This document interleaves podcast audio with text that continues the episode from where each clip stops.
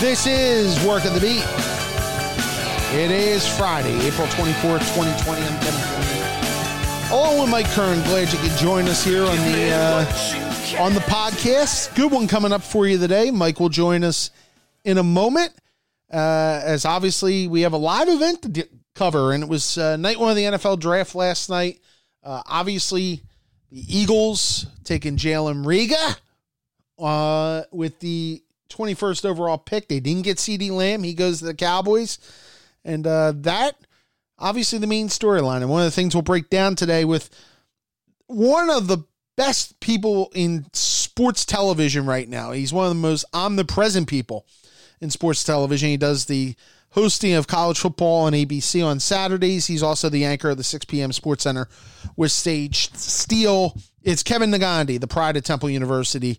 Uh, he will join us. We'll talk a little bit about the draft. We'll talk a little bit about what's going on in ESPN land now that there's no sports and um, kind of how do you fill the gap uh, that's going on at this point uh, without the schedule and other topics. Um, you know, Kevin's a huge Philadelphia fan. He he wears his pride on his sleeve for the area, so we will talk to him about that as well. And uh, then after that, Mike and I will break down what we felt about uh, the first night of the draft.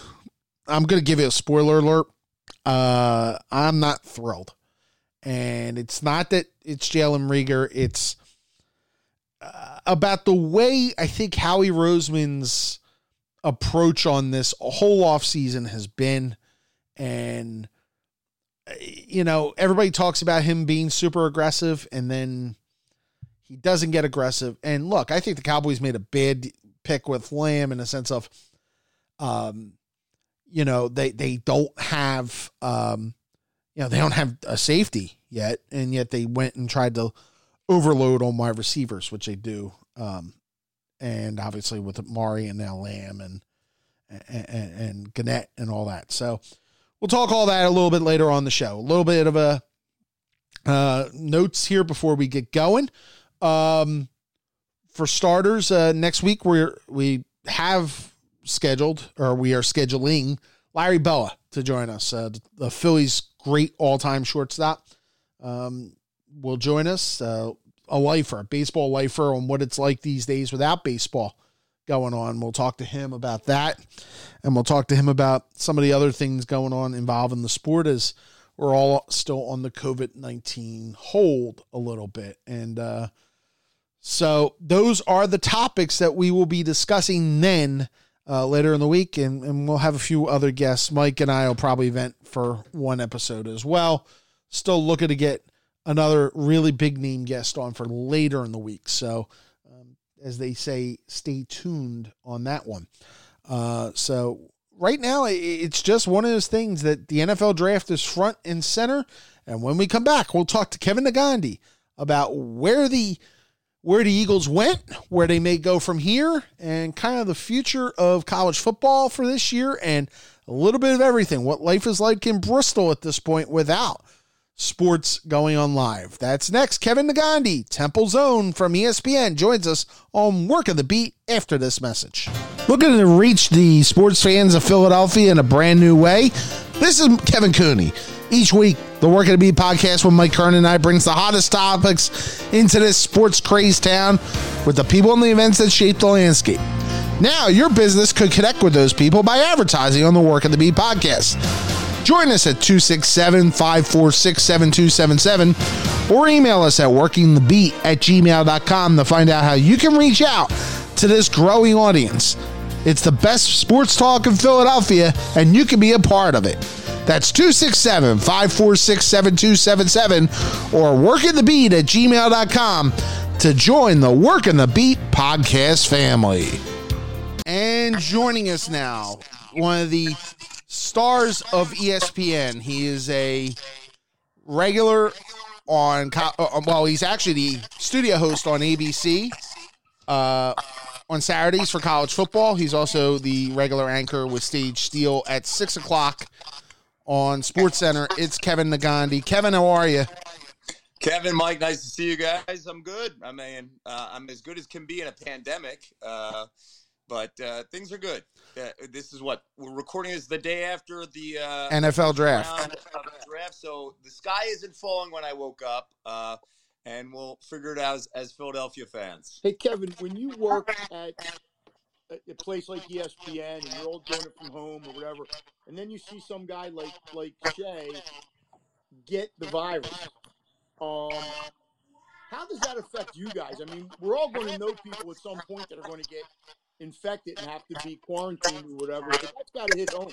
No, oh, no doubt. And, and, to be honest with you, I, I, go into work four days a week, four or five days a week uh, in the studio there, uh, hosting Sports Center. So I, I hosted a three-hour Sports Center yesterday, and I got to tell you, we see about five or six people around.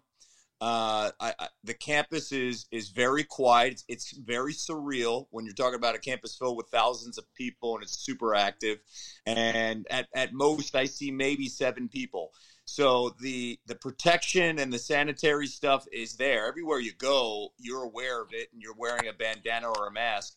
The the funny thing with McShay is, uh, I I don't know. We we can't say where he got it, but like you know where he lives is you know, the, uh, a Boston area that's hit pretty hard.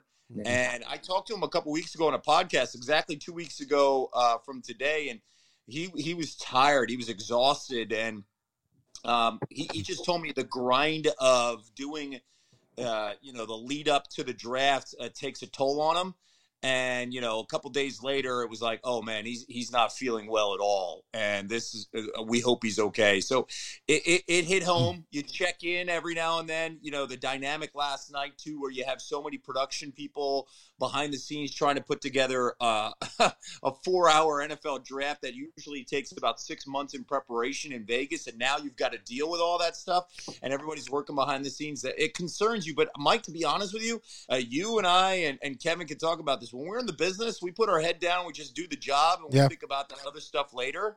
We don't we don't yeah. let that uh, play a role. We just we're mindful of it to a certain extent, but then at the same time, it's like just do the job. We'll figure it out. Kevin, for you guys, you talked about the technical end of it last night. I mean, to have two networks come in with NFL Network and everything.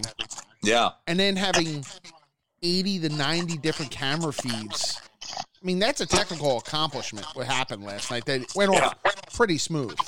Yeah, it, it's it's crazy because again, uh, like you know what we're doing now in studio, we we've got a bunch of hits during the week where you're interviewing guys on FaceTime and you're interviewing guys through you know a variety of different things like Skype and you're holding your breath because we hope the bandwidth is going to hold everything together at that person's house. I mean, we had Matt Rhule on yesterday. We had the chance to talk to him on FaceTime, and he was going in and out technically. And that was just me talking to Matt Rhule. That wasn't like, you know, 32 teams and 60 draft picks. And he was going in and out. So you're concerned about the, the Wi Fi in each household that you can control. And, you know, one other thing, too, is the timing. That, that plays a huge role because we noticed during the six o'clock hour on our sports center, we would lose people. And it was because we were finding out that noon is different from six o'clock because there were more people using bandwidth at six o'clock and maybe more people in the household using bandwidth mm-hmm. whoever we were talking to. So for them to pull it off the way they did with very little uh, when it comes to the hiccups on the technical side it just shows how, how prepared they were and you know there were a couple things that we saw where it didn't go as smooth, but I think the the public is so forgiving. We're yeah. all aware that we all do our Zoom conference calls, and there are always technical glitches. I think we're much more forgiving now than looking for a perfect broadcast. Yeah, Kevin, I know with the newspapers around here, people have to be creative now because there's no news. There's no. The NFL has basically saved you guys. yes. But how tough is that to be creative? when there's nothing really going on and to put on a show that's entertaining and people are going to turn and you guys have like 10 shows a day that kind of have to do that that's that's how, a great how has that been that's a great question uh, listen the nfl and let me tell you thank you tom brady thank you free agency uh, thank you nfl draft uh, thank you, Gronk. Uh, it has carried us for the last month and a half. The the issue we're going to have is in May. Uh, uh, and and I can tell you that our, our staff's really creative in coming up with ideas. The cool thing is like we mark, for example, we did a couple of reads the last couple of weeks where uh, it, it's refreshing to do. On this day, four years ago, it was Kobe's last game, so we we can run like a four or five minute highlight of his best plays, and then that takes five minutes of a show, and it also brings some energy back to the show, right? Where we're not just discussing, all right, here's the very latest. This event got canceled. This event got canceled. So looking ahead our, our whole thing is all right what what what do we know next? What do we know next? One thing we know is virtual uh, camps are going on for teams. The breakdown of the drafter that that'll carry us for a week or two. And, and, it comes down to your reporters coming up with stories. It comes down to interviews that we can get. If we can get an interview with somebody and, and kind of piggyback that conversation off the interview that plays a huge role. The tiger phil match with peyton and tom brady that's going to play a big role in may UFC uh, coming back in mid May. Those small little things you just carry on, and then how do we expand on it? And obviously, NASCAR is talking about coming back as well. Yes. Um, yes. Fanless here. Kevin is joining us here. Let me get your opinion on Jalen Reagor. Uh, you pointed on Twitter last night that um, you like the you like the player. You were surprised by the timing. Exactly.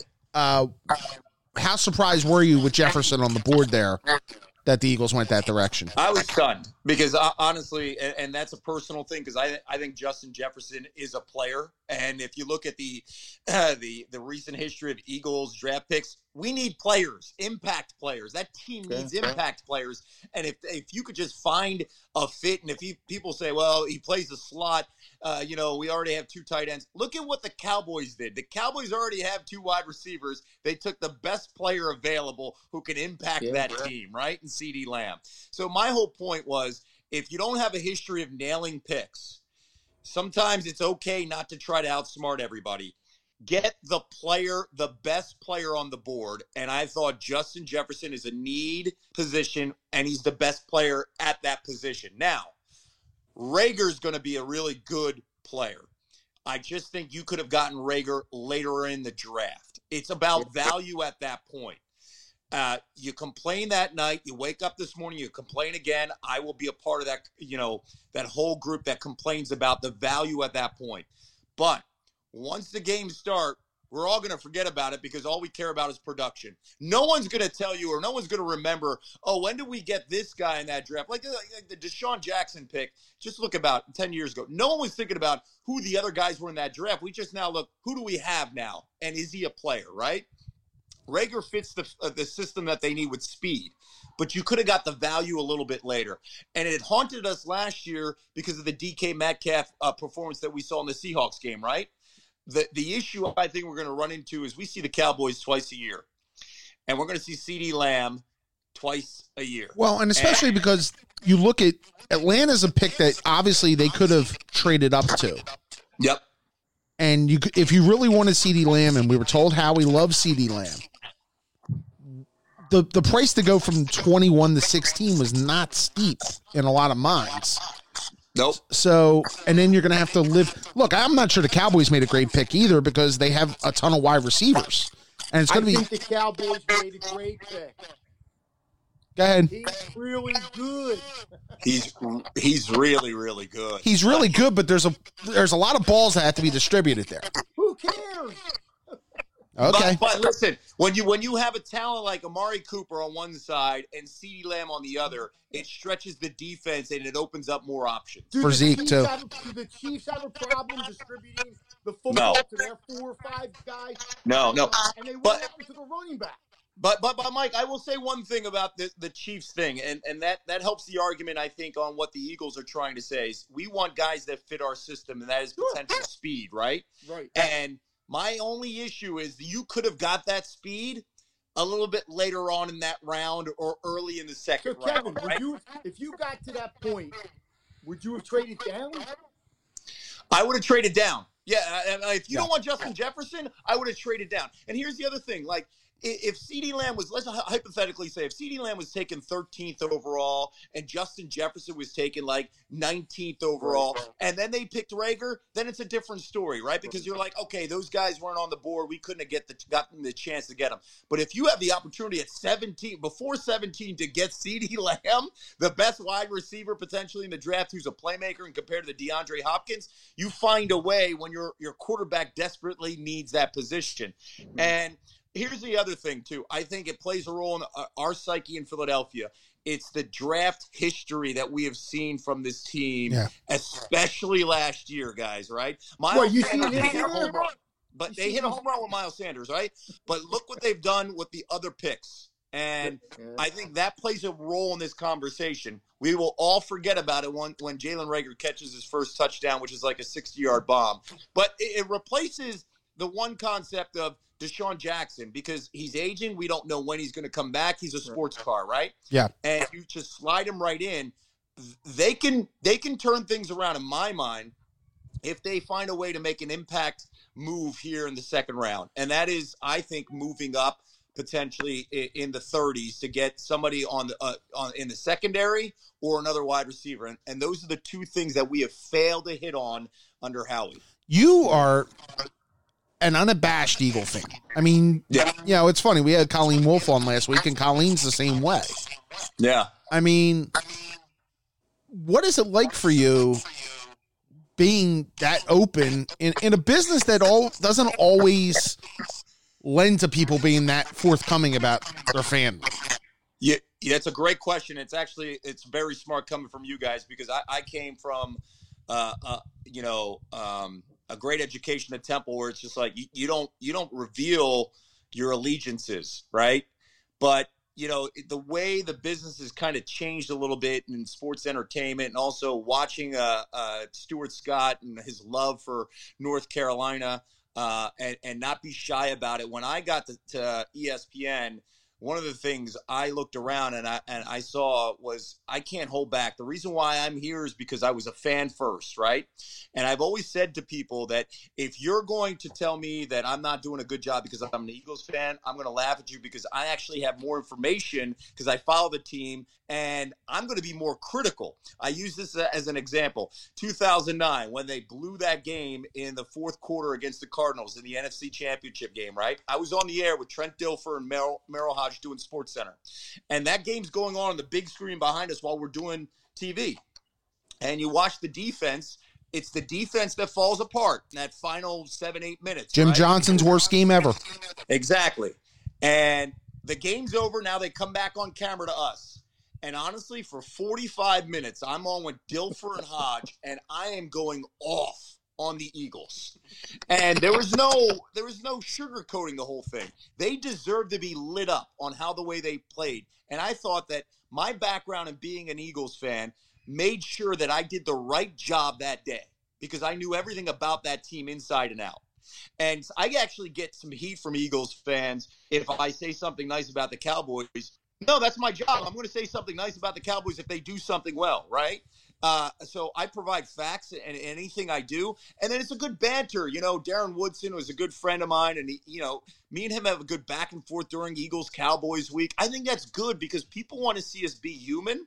It does not play a role with me uh, when it comes to how I do TV. Uh, to the point where after the Eagles won the Super Bowl, I had Howie come up to me and Howie Howie had some choice words, and it was his turn, turn to just, you know, kind of rub it in everybody's face. And he realized he enjoyed oh, that night. Oh, and he said some things to me, and he said to all the beat writers too. Uh, he called me out on some stuff, and I said, Howie, you deserve, you deserve to throw it in my face. Good for you, because honestly, it's the truth. And, yeah. and, and if you're going to give it, you got to take it back. And I, I, think that it actually benefits me on the broadcast. We have a lot of fun. I think the fans enjoy it as well because it, it provides me with more information, even like with the Sixers, like, you know, and, and the background and calling out the way Ben Simmons sometimes doesn't shoot the ball. I, I think that benefits me in a broadcast because I'm fully aware of what's going on and, and the deficiencies and honestly the positives on on the Philadelphia teams. You could be worse. You could be Greeny and be a Jets fan. Kevin, was there the quarterbacks last night were, were kind of the big story. So, Yeah. what's your views on Tua going fifth and Herbert going sixth? Because they're going to be interlinked forever, Yeah. depending upon how their careers go. And also the Packers moving up to take uh, Love.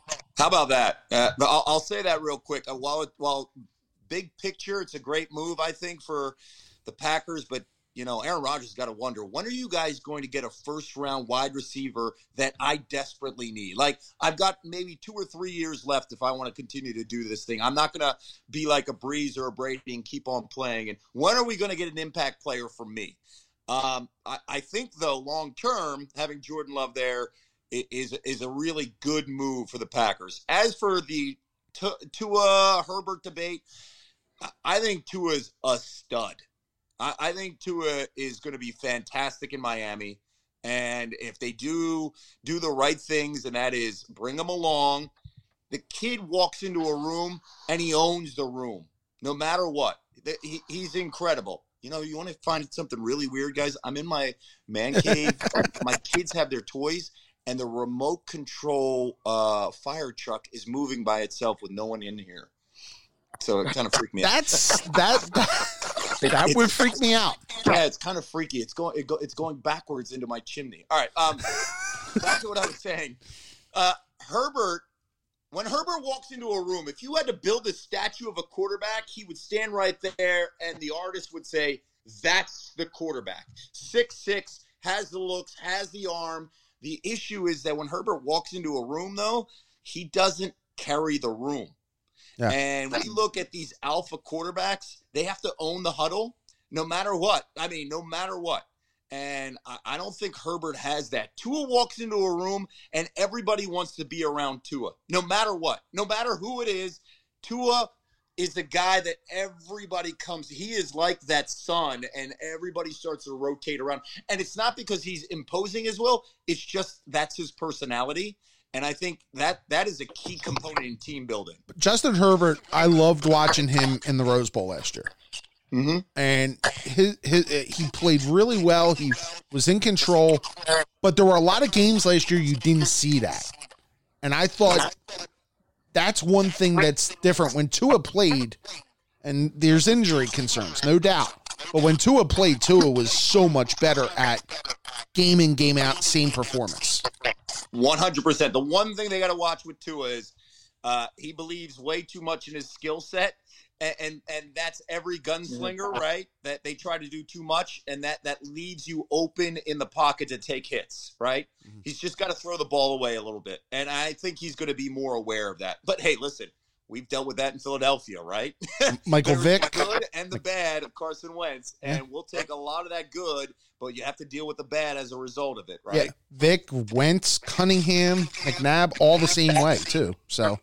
Yep. let me uh you're Mr. College football on Saturdays in the fall. Yeah. How concerned are you right now that we're not going to be starting in late August? I'm really concerned. Um, uh, so the reality is, uh, where are we going to be in, in a month or two? I think anybody makes a prediction, they don't know what's. Uh, they don't really have an answer because you can't say that this is going to happen. Um, uh, my my concern is this: that if college kids are not on campus, there's no way you could have a season. Like, there's just no way. Uh, but these are abnormal times, so you have to think out the box. So if that means starting the season later in the year, then start the season later in the year. And if that means you have to bleed over into January and potentially, or maybe start the season in, in you know January, listen, college football is is not so much that I want it as a fan. The colleges need it. Athletic departments need it because it funds so many other things. And I think the the college sports system could potentially collapse if they don't have a football season. That's how important the, the, the, the college football idea is uh, important to everything that they're doing. So, okay, now this thing is moving on its own, and I'm just going to grab it. No one has a remote in here. It's moving on its own. Are you sure the kids aren't around? No, they're upstairs right now, and I don't know if uh, I'm sitting on a remote. Like this thing is move. This thing is moving on its own. That's I'm Bristol. anything, guys. It's a Twilight Zone episode. This is crazy. Thank goodness it's daytime. Kevin, Um, if, as much as what you say is absolutely true. But if they came back and couldn't put 100,000 people at Penn State for all the obvious reasons, or the Notre Dame athletic director said the same thing, some other athletic directors were present. how could you, like, if college football came back without fans, at least at the beginning, would it be the same and would it be worth it? It wouldn't be the same. But let's uh, and and you're right. When you have hundred thousand fans and, and you're supporting the local economy, that goes a long way. But the TV money is huge, right? Mm-hmm. The, the TV money sets a lot of things and guidelines in college football, and so I, I also think that let's let's let's look at a couple other scenarios. You bring up Penn State, right? But let's let's talk about the South and the SEC. Mm-hmm. The SEC will want football. Yeah. And when you look at this virus and how it responds in, in, warm weather compared to you know cold weather, there's going to be a lot of hope that you could play a football season, at least a college football season, down in SEC country, right? And that's also potentially ACC country. And if you start seeing SEC teams play, you're going to see other athletic directors saying in other conferences saying, well, if they're doing it, we got to do it. We, we, we've got to find a way to have this sustainability here with us. So my, my concern again is when you hear, you know, Swarbrick, who is, I think, an outstanding representative and understands the landscape of college athletics from Notre Dame, when, when he starts talking about you, you need fans, I also think he's also talking about you need students on campus because it's not because now all of a sudden you're considering these players uh, no longer amateurs, and and we know that we know how it's viewed. But if you say, well, you guys can come on campus, but the, the college kids who are the students can't come on campus that's not going to play out well mm-hmm. with anybody, right?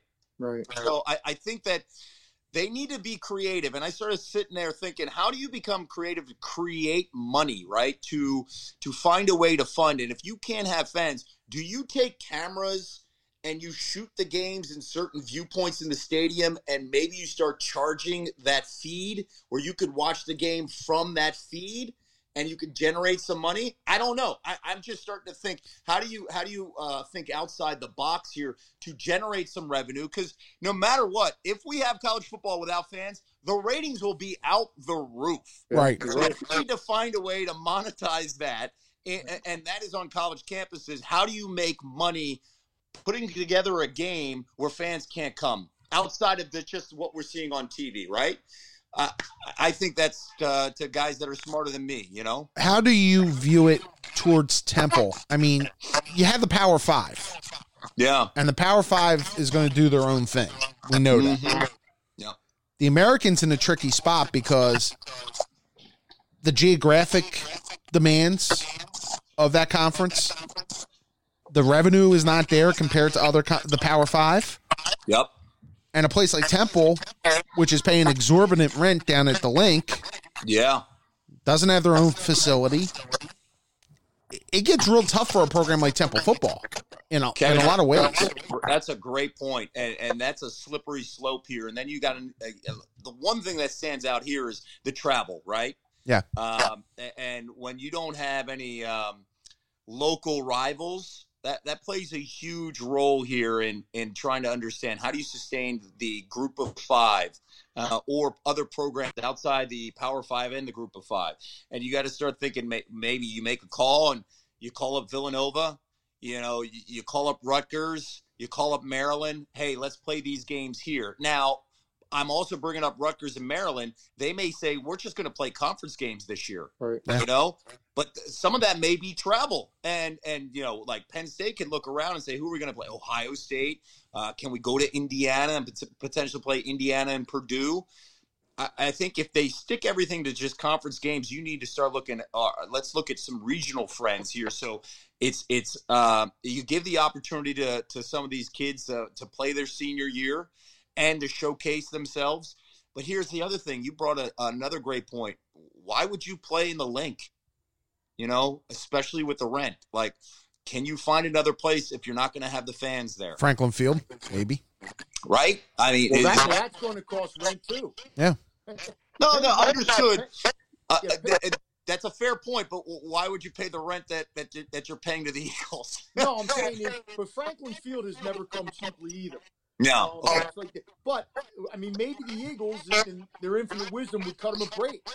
Knowing I'm not saying they will. You holding your breath on that one?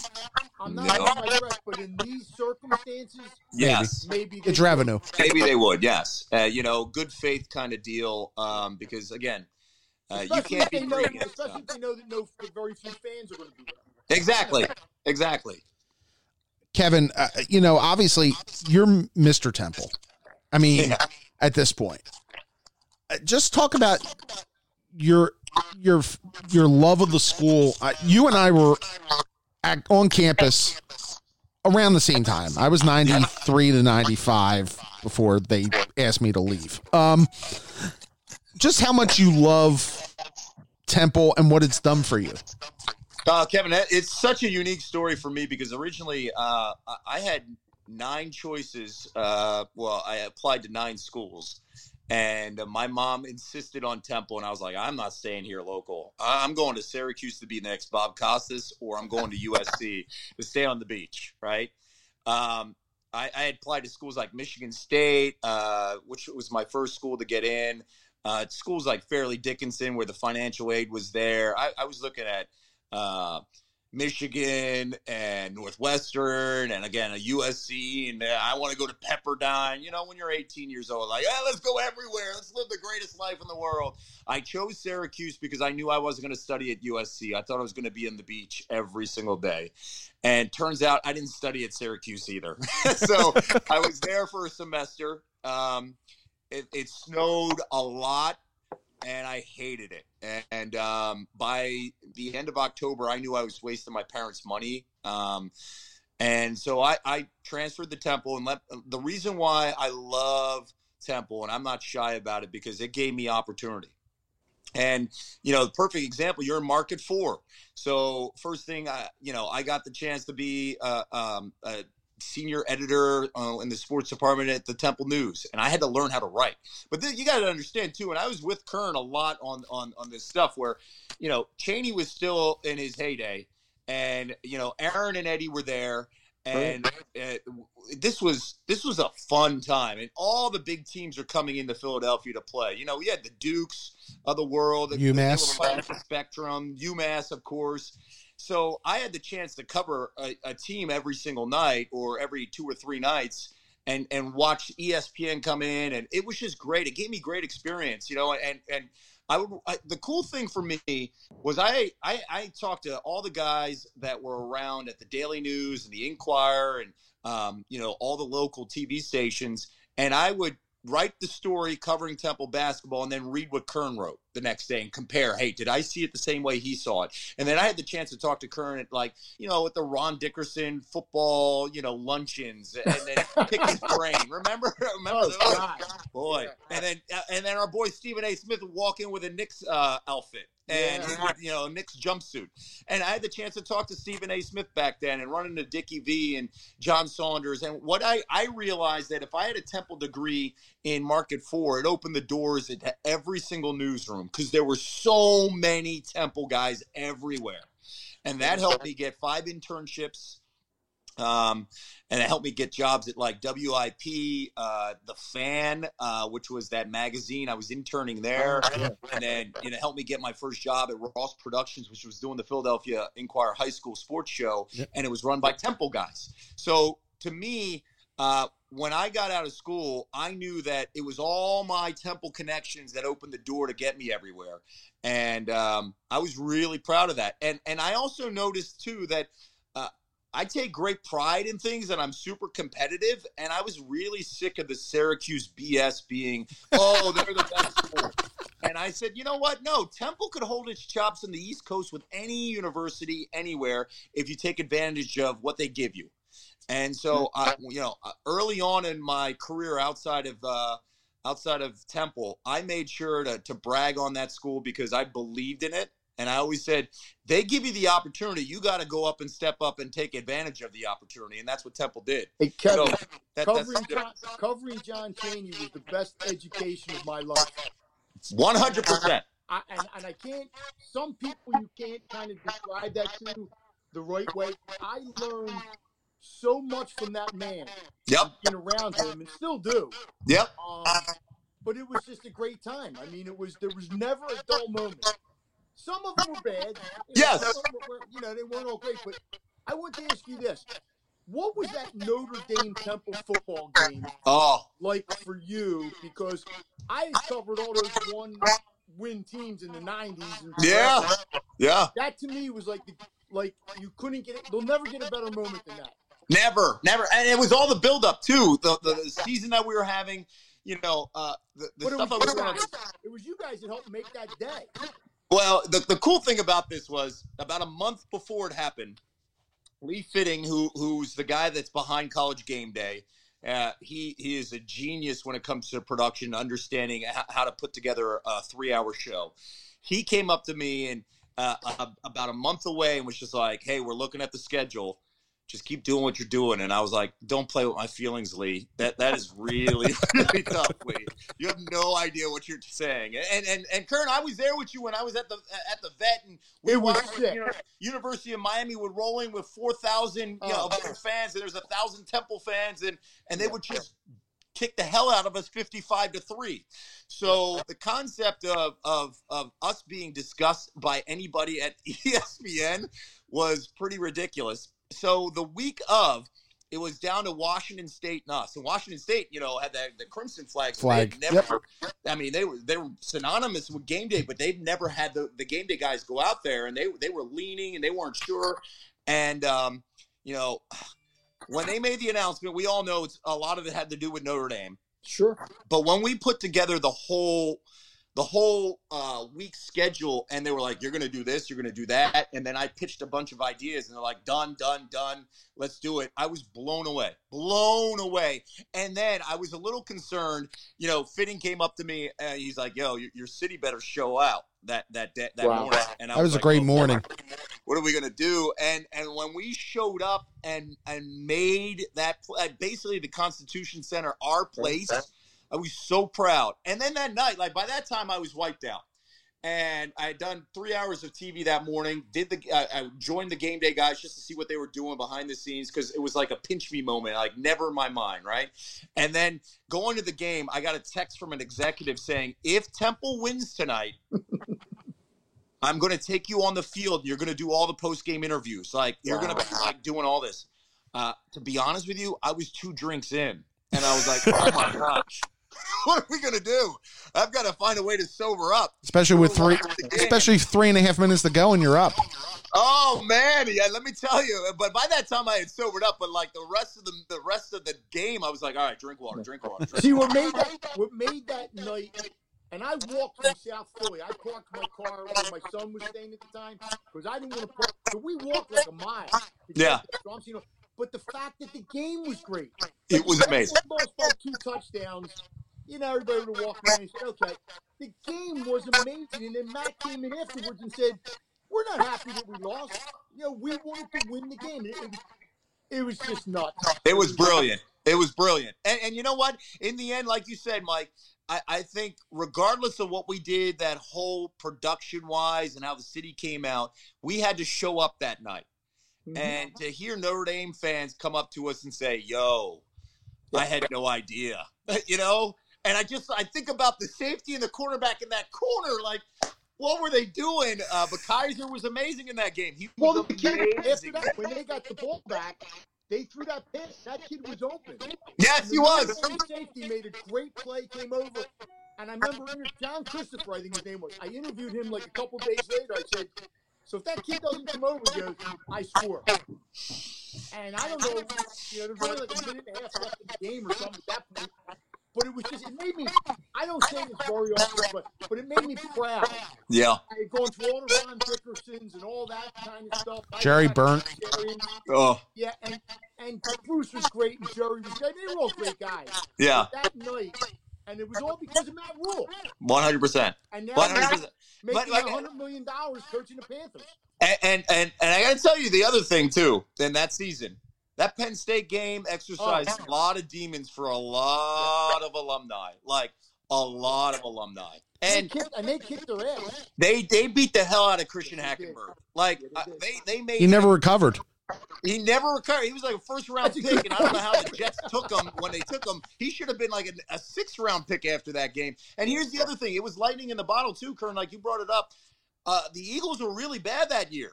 So that became that that team became Philadelphia's football team. Remember Yeah. that the Eagles were really really bad. So when ESPN showed up, it was like, wait a second, this is our city. This is a football town for Temple now.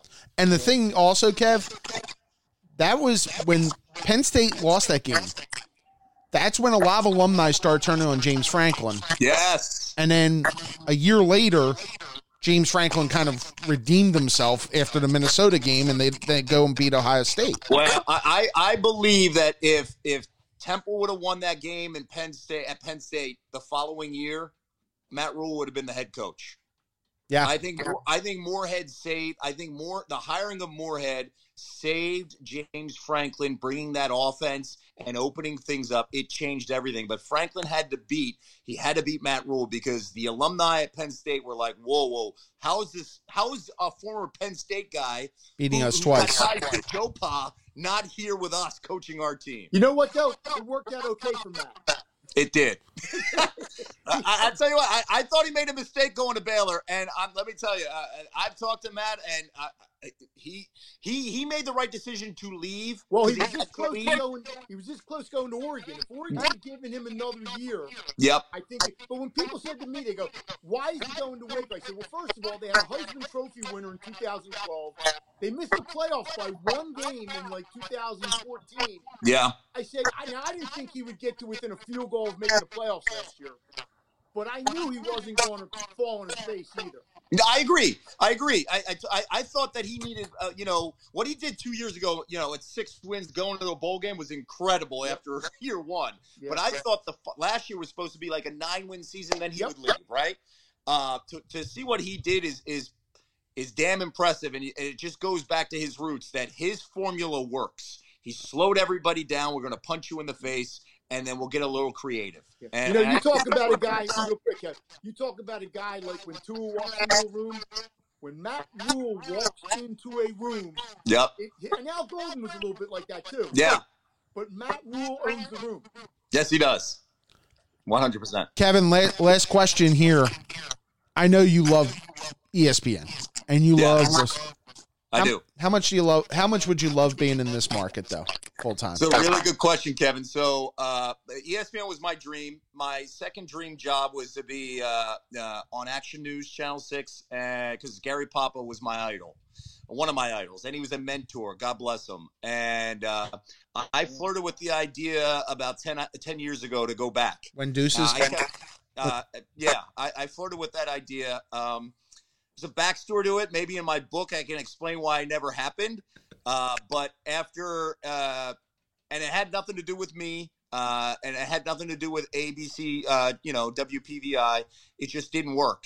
And so the only job I would ever, yeah, looking back, the only job I would have ever come back to Philadelphia for was Michael Barkann's job because I think he has the best job around, and I think he is so talented. I, I think I think our city sometimes takes him for granted. But you would have had to deal with us idiots every night on Daily.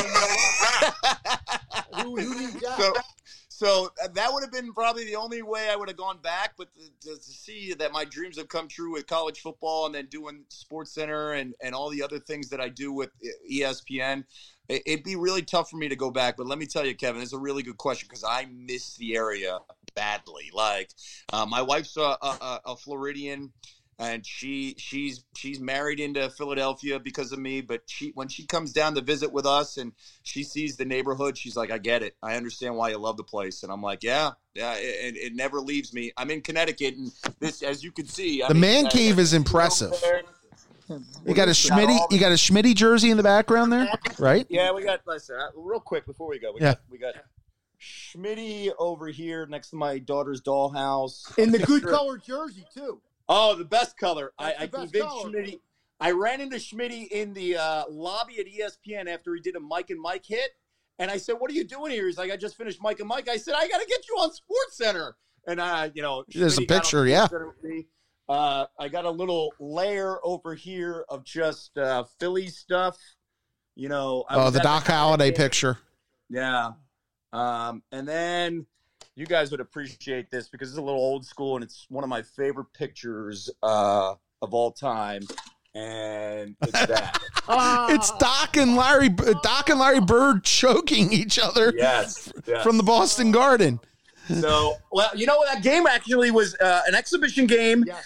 in uh, in Connecticut. Yeah. It was in Hartford, and both men denied that they touched each other. So uh, to have that picture uh, makes me happy. And then you know what, real quick, because you know my love for the Eagles, we've got a couple of uh, like B Dog. Dawkins picture. Yep. The the one that Yep. And then this is the Super Bowl. you flew to that game, right? Yeah, I flew that morning. That, that was one of the craziest days of my life. and then something from the Sixers That's awesome. and a couple of uh, The World Series banners. Yeah, but Kevin, you can't get a good roast pork sandwich up there, right? Nowhere. Nowhere. Let me tell you though. Let me tell you. There's something in Norwich called uh, Phillies, right? I got to go soon because I got to. Yeah, not a problem. But but but these these two brothers, they they lived in South Philly. Their mom moved to Connecticut, so they moved with her, and they missed cheesesteaks, authentic ones. So they opened up a shop called Phillies, and it's in Norwich near Mohegan Sun. Authentic. They got hers, Tastykakes. Do they Well, have long house? Do they have long house? I don't know. I don't know. I didn't see oh. that. But what I'm thinking, I, they ship the bread from Yes. Philly. Yeah. Oh wow. So they've got all the authentic rolls, and it is phenomenal. Like, Mal- like it is. It is Malik Rose, when he was in San Antonio, did the same thing. He opened up a shop. He bought the Tastykakes in, the, the whole, and he shipped the he shipped the bread in. Yes, that's the key. It's the bread. It's the bread. Yes. We know it's the water. That's it. Ex- Kevin Negandhi from ESPN. Kevin, thanks for Thanks doing so this. much, Good Hey, luck. My pleasure. I hope hope we can talk to you again soon. Yeah, this is a lot of fun, guys. Thank you so Yeah. much. All right. Kevin Negandhi from ESPN, and we'll be back right after this.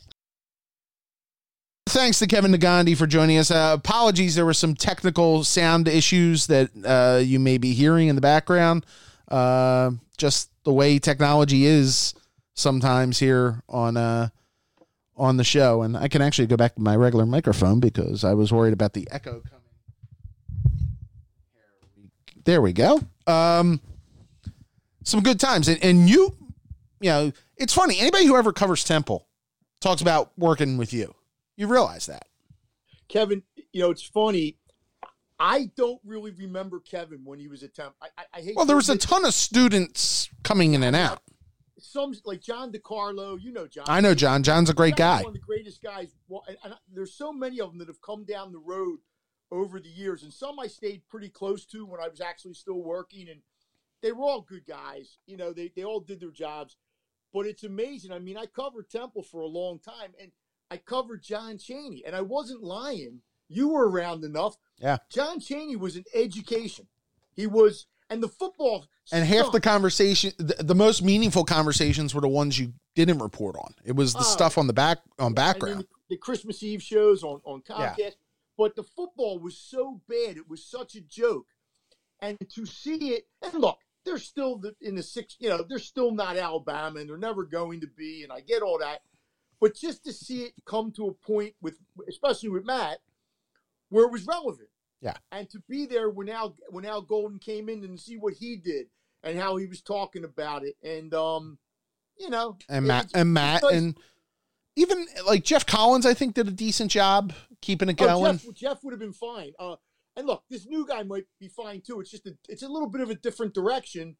Um, I think Geoff was, and, and may, maybe Manny Diaz. I mean, I have, I think if Geoff had stayed there a little bit, it would have. But no coach stays there. That's the Well, problem. yeah, and and that's know? that's not a bit. You know, they've mentioned. I think Pat Sharp is their AD, and his words were. Or, I'm sorry, Pat Kraft, not Pat Sharp. right. Yeah, former former Blackhawk.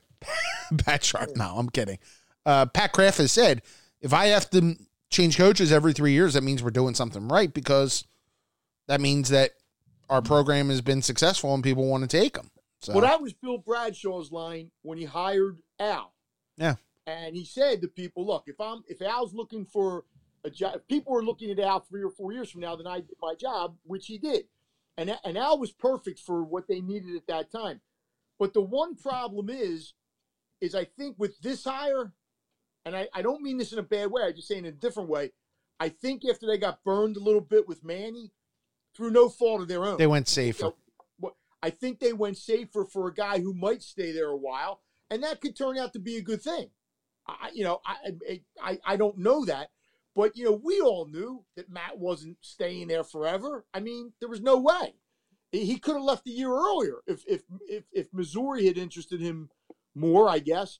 Um, and that's just the way the world works. That whole conference is that way. All the good coaches, the guy at Houston left for Texas, the guy at Memphis has left twice. You know, once for Virginia Tech, and I forget where the guy went. Norvell went. Yeah, but that's what that league is. Those you know, they, those guys don't stay there. They, you know, Scott Frost goes to Central Florida and does a great job, and then goes somewhere else. Nebraska, right? Yeah. Uh, um, let, let let's go and change topics. Obviously, the NFL draft uh, started on Thursday night. Uh, rounds two and three this evening. Eagles do have two picks, um, and they did they did do a good job, didn't they, Kevin? Oh, I thought the technical end of it, yeah, was incredible. Uh, I yeah. mean, and, and, you know, look, I'll give a lot of. Now, who was doing? Were you? I, I was. I look. I don't watch the whole draft. I was kind of following on on. I watched the whole thing. Okay, so so um, Trey was doing ESPN. ESPN right? and who was doing ABC? Rece Davis. They had their college game day crew basically doing. Okay, and who was doing NFL Network? Was that? No, no, no. They NFL Network and ESPN did the uh, joint feed. Okay, I got you. Okay. Um, and that's what I was just gonna say. Look for for Wingo last night, even with that bad suit. Um, it was horrible. Oh, I mean, doesn't somebody stop him? Whenever guys come out with those kind of jackets with the, the pinstripes have to be thin, don't they? Like you look like I'm not like Mr. Blackwell. I don't know. No, I mean, either, but it stands out. Like you're looking at it and going, "Oh my god!" Like, but you know, but whatever. but it Wingo having to play traffic cop to yeah, you know nine different analysts and the commissioner. And by the way, Roger Goodell looked.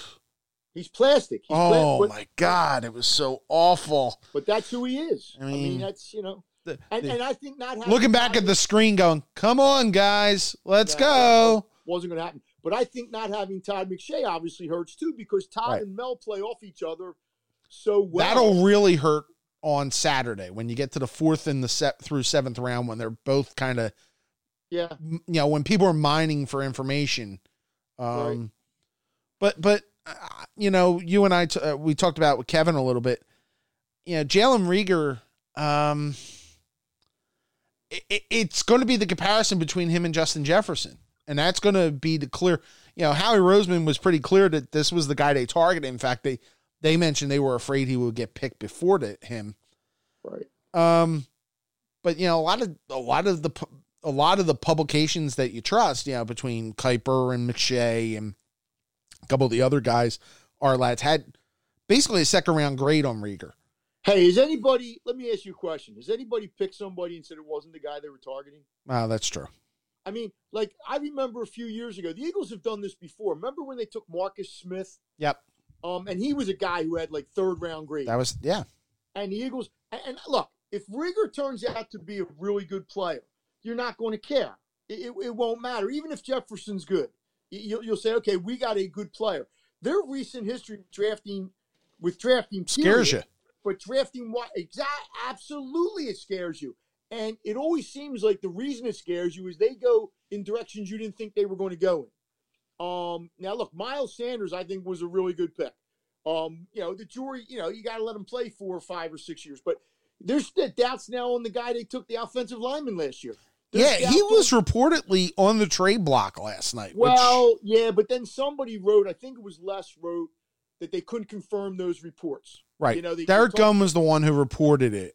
Yeah, so maybe who who knows? I, I find it hard to believe you would trade your first round pick from last year, Especially after you let to- Jason Peters go.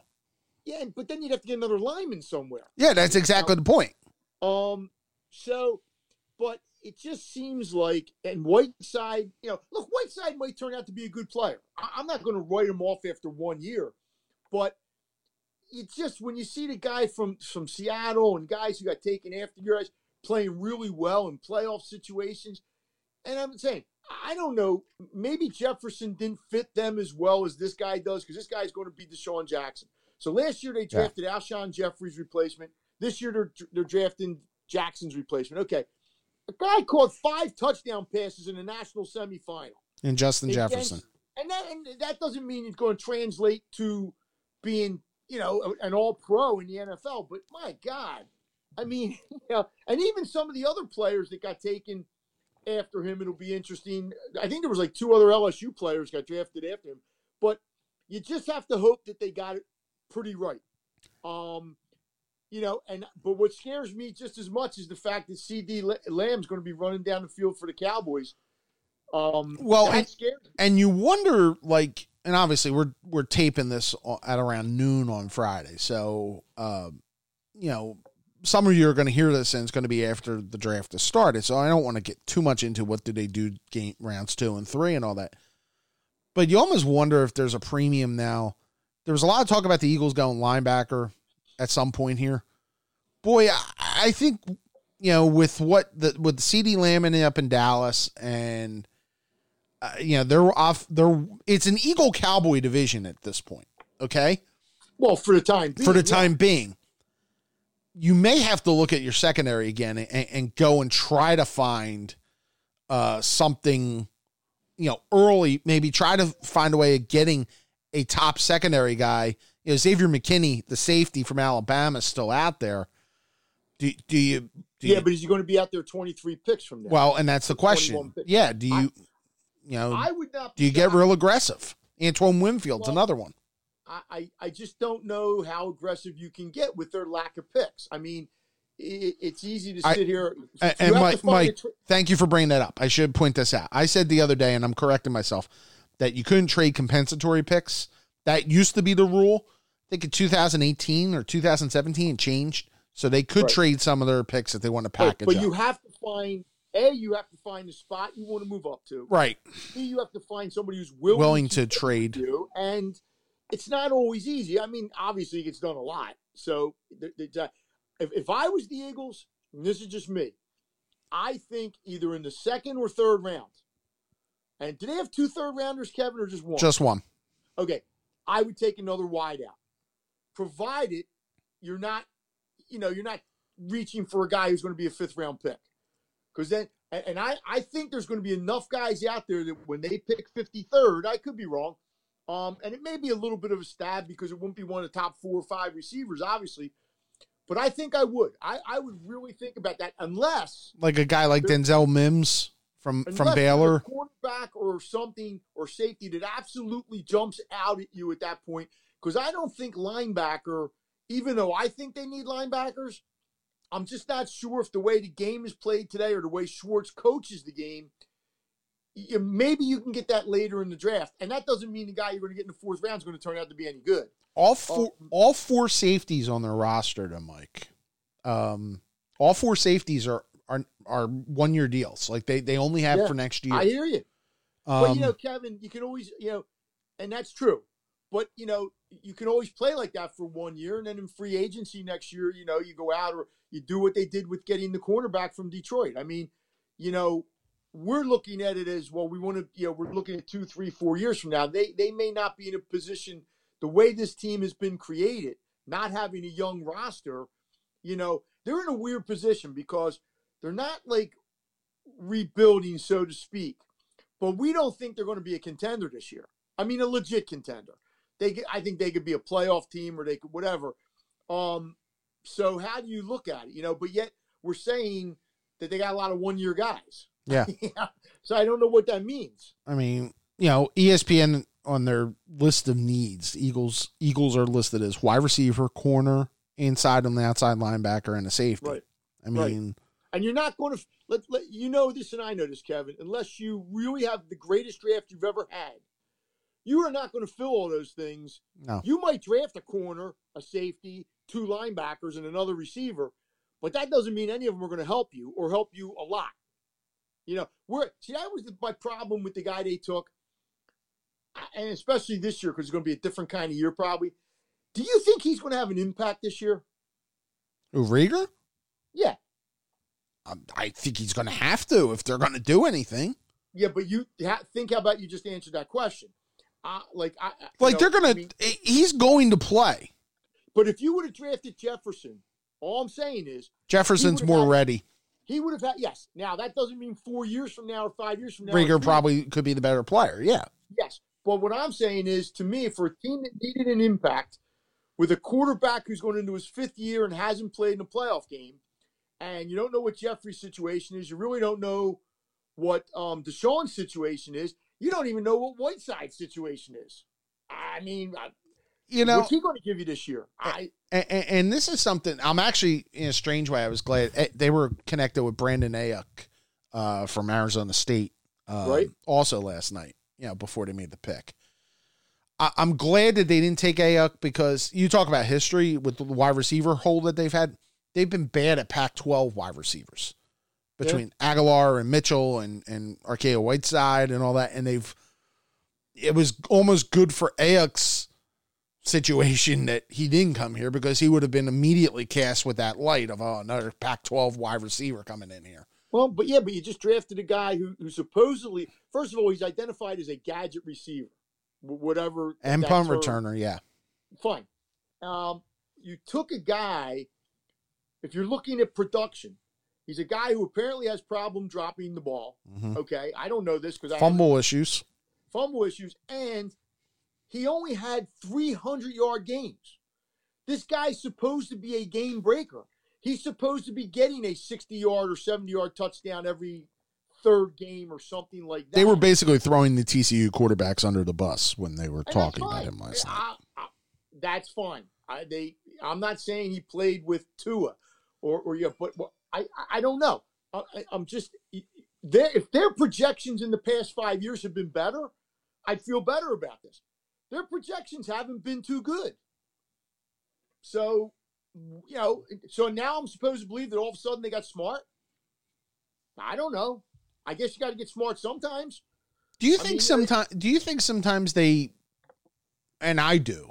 I think that they think they're, uh, you know, they think they're the smartest person in the room, whatever room they walk in. Yeah, but I think it hurts them. Yeah, but a lot. I think Kevin, a lot of teams are like that. I mean, the Phillies are like that. The Sixers are like that you know, show me a pro team that doesn't think they're the smartest ones. You know, Popovich did it his way for years. Um, Belichick is, at, yeah, Belichick does things and we sit there and shake our heads, and then they win another Super Bowl. I mean, you know, some guys are smart. Yeah, I mean, I think what we're going to do, we're going to look back, and I'm not saying the Eagles are going to fall off the, the face of the earth. They're going to be a good team. I'm guessing Doug, you know, Doug won. They won a Super Bowl, and that makes all this okay we're going to look back 10 years from now or 50, and we might say, I think we're starting to do that already and say, how the hell did they win the Super Bowl? Mm-hmm. And that's okay. It doesn't matter how they won the Super Bowl. They won the Super Bowl. Uh, other teams have gotten to the Super Bowl, like Carolina. You know, they got to the Super Bowl, they had that great season and couldn't finish it. And, you know, now they're, they're kind of rebuilding now. So the fact that the Eagles won it was a great thing. But I, I just, I don't know what they do in their draft. How how they you know we all we heard was Joe Douglas was this great personnel guy. Okay, well maybe he is, maybe he isn't. Sanders certainly looks like a good draft pick, but let's say for the sake of argument, the tackle they took last year in Whiteside both turn out to be average. Average. Really? You know, I mean, you know, you, you can't, you, you just can't, you can't, and they're both Pac 12 guys um, which, like you kind of said, I mean, that doesn't mean nobody from the Pac-12 can play. That would be a stupid statement. No, but it, um, but in this town, people do remember where guys come from, and they see cringe. How many guys from the SEC got drafted last night? Yeah, ton. Like half the first round, and that doesn't ensure that all those guys are going to be. No, good. but it's the, it shows the level of football that's played well, in the Joe SEC. Burrow might. I still have my doubts about Joe Burrow because he had one phenomenal season maybe the best season any college quarterback's ever had, but he had one. I mean, no, well, I'll tell you my Joe Burrow he was thing. Good coming out of high school. I, I so he. I'll tell you my Joe Burrow thing. I worry about Joe Burrow because Joe Burrow's going to the Bengals. I mean, yeah, but but remember this though, Kevin. The Bengals did make the playoffs like five or six times in, a, in like a nine year span. They just couldn't win a playoff game. I mean, they weren't like a horrible franchise, they just but, couldn't win a playoff game. But and you know it's tough to say any NFL owner is cheap because their salary restrictions and their salary both positive uh, you know at the bottom and the top of the cap. Okay, but they're cheap. But they're cheap. Yeah, and, and, and the things necessary to put around Burrow, that's I don't think that's. I think that's what's going to hurt Joe Burrow more than whatever Joe Burrow will do himself on the field. I, I think the, the the desire to be the, a, a top flight quarterback is obviously there with Burrow. You don't do what he did last year at LSU without it. My question yeah. is, will they surround him with the tools? You know, training, coaching, personnel. Well, Andy Dalton made the playoffs like five times. Okay. And I think Andy Dalton's a decent quarterback. No, no. But what I'm just saying is they must have been doing something right during that time frame. The last couple years, yes, they haven't. Last year they stunk, which is why they got Joe Burrow. But I'm saying for like five years that they were winning the division. I mean, they were beating out the Steelers. They were. I mean, they had good teams that for whatever reason, and only Marvin Lewis could explain to me, they couldn't win in the playoffs. And sometimes that happens. But we're not talking about a franchise that has stunk for the last 10 years. So uh, they have shown the ability to put a good football team on the field. Whether they can do it going forward, I, I, I don't know. Um, you know, I don't think the Steelers are quite the team the Steelers used to be. Uh, I mean, no, they're not bad though right now. Bal- yeah, Baltimore's, Baltimore's the good. class of division. Yeah, you're right. But let's say in three years the Bengals are a decent football team. You know, the Steelers. I don't know what the Steelers are going to be at that point, or what Cleveland's going to be at that point, or you know, I, am just saying. I mean, uh, I I don't think he's. I agree with you in principle, but every guy that gets taken out of college goes to that situation. Yeah. Cam Newton went to that situation. Jameis Winston went to that situation. Um, Goff went to that situation. I mean, tell me a guy that gets drafted number one or two or three who goes to a good team. Doesn't happen. No. Tim Couch, Donovan McNabb, and Akili Smith all went to horrible teams. That's why you're drafting first or second or third. You know? Yeah. Uh, yeah, I understand. Yeah, I mean, the guy who went to the Giants last year, he went to a bad team. Yeah, he did. he got drafted six. Two is going to a bad team. They won four games last year. Um, the Chargers were a bad team last year. Um, that's why you get drafted where you get well, drafted. There's a difference also. Like I'll, I'll go with the Chargers, and, and I agree with what Ke- Kevin said about Herbert. I, you know, I think he has the potential to be really good. He just has to be more assertive and better, a little better with his decision making than he was last year at Oregon. Um, but the Chargers the Chargers had some pieces. The Chargers defensively are really good. The Chargers have some weapons on the outside. You know, I think that's a good spot for him. I think. Well, they couldn't protect their quarterback. No, and that's a that's a bad spot. And their quarterback started to regress quickly. Yeah, but if you're a rookie quarterback and they can't protect you and you're mm-hmm. getting hit all the time, I mean that's what happened to Cam Newton eventually. Yeah, you know he just got hit too much. But look at that. Look, you got four quarterbacks taken in the first round, three in the top six picks. Most intriguing one's the one in, at 26 or 25. Well, yeah, so there's three and there's four quarterbacks, right? yeah, four quarterbacks. But okay. the Jordan Love thing is the most intriguing to me. But, but go ahead. Of those four, all four aren't going to. Pro- the logic tells you that all four are not going to be studs in this league. Um, logic tells you that one of them probably will be, maybe two of them um, you know, the jury's still out on Wentz and Goff. Yeah. And Wentz and Goff are pretty good players. I mean, one guy went to a Super Bowl, one guy would have won an MVP in his second year. But there are no no even if you go back to that great draft with all with the with, with Marino and Elway, you know, and there was a couple guys. There's Todd Blackledge. I mean, Couch, McNabb, Akili Smith. What more do you have to know? Three guys, two stunk. One turned out to be a close to a Hall of Fame type player. If Couch had come to the Eagles and McNabb had went to the Browns, maybe Couch is the guy who would have had the almost Hall of Fame career. But and we won't know for two. Um, you know, everybody wants to say today who's going to be what. We we don't know. You know, Tua could break his hip again in week five. Um, you know, uh, it, it, it's. I don't think. Let me ask you a question.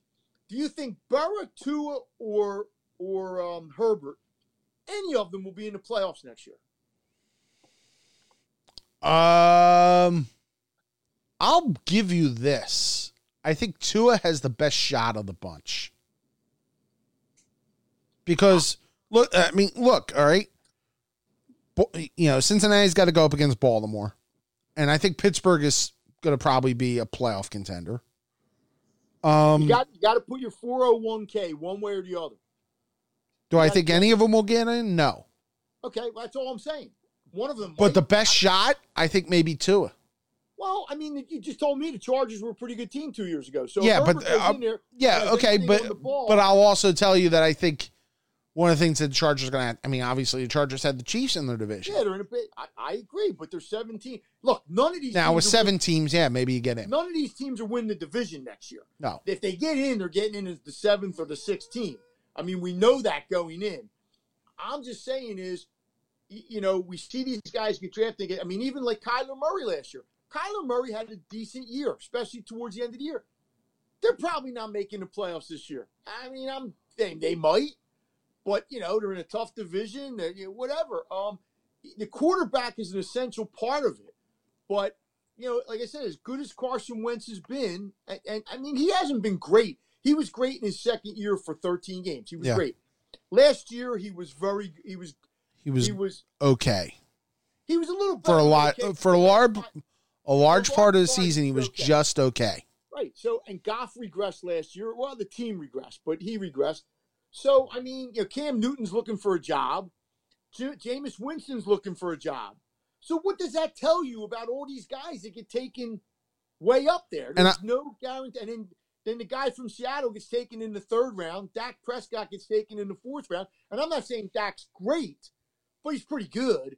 And Wilson is really good. So, you know, I You you brought this up. You said none of those three will win the division, and that's not next year. not next year. Just, uh, but it brings up the question. All right, you know, obviously the the North you got to figure Baltimore, or Pittsburgh, in the AFC. The West you're thinking Kansas City, obviously. Who who would you say is the favorite in the AFC East right now? Uh, it's either Buffalo or the New England. Okay, You know, I mean, pro- Buffalo will be the betting favorite, and they probably should be. But Buffalo doesn't necessarily scare me. Um, but they got they got good. You got to remember, Kevin. Every year, the six teams that made the playoffs the year before, get three, replaced. three of them don't make the playoffs. So tell me which three three aren't going to make it. Yeah. You know, is is is or is, is um Tennessee not going to make it? Is Baltimore not going to make it? Is Kansas City?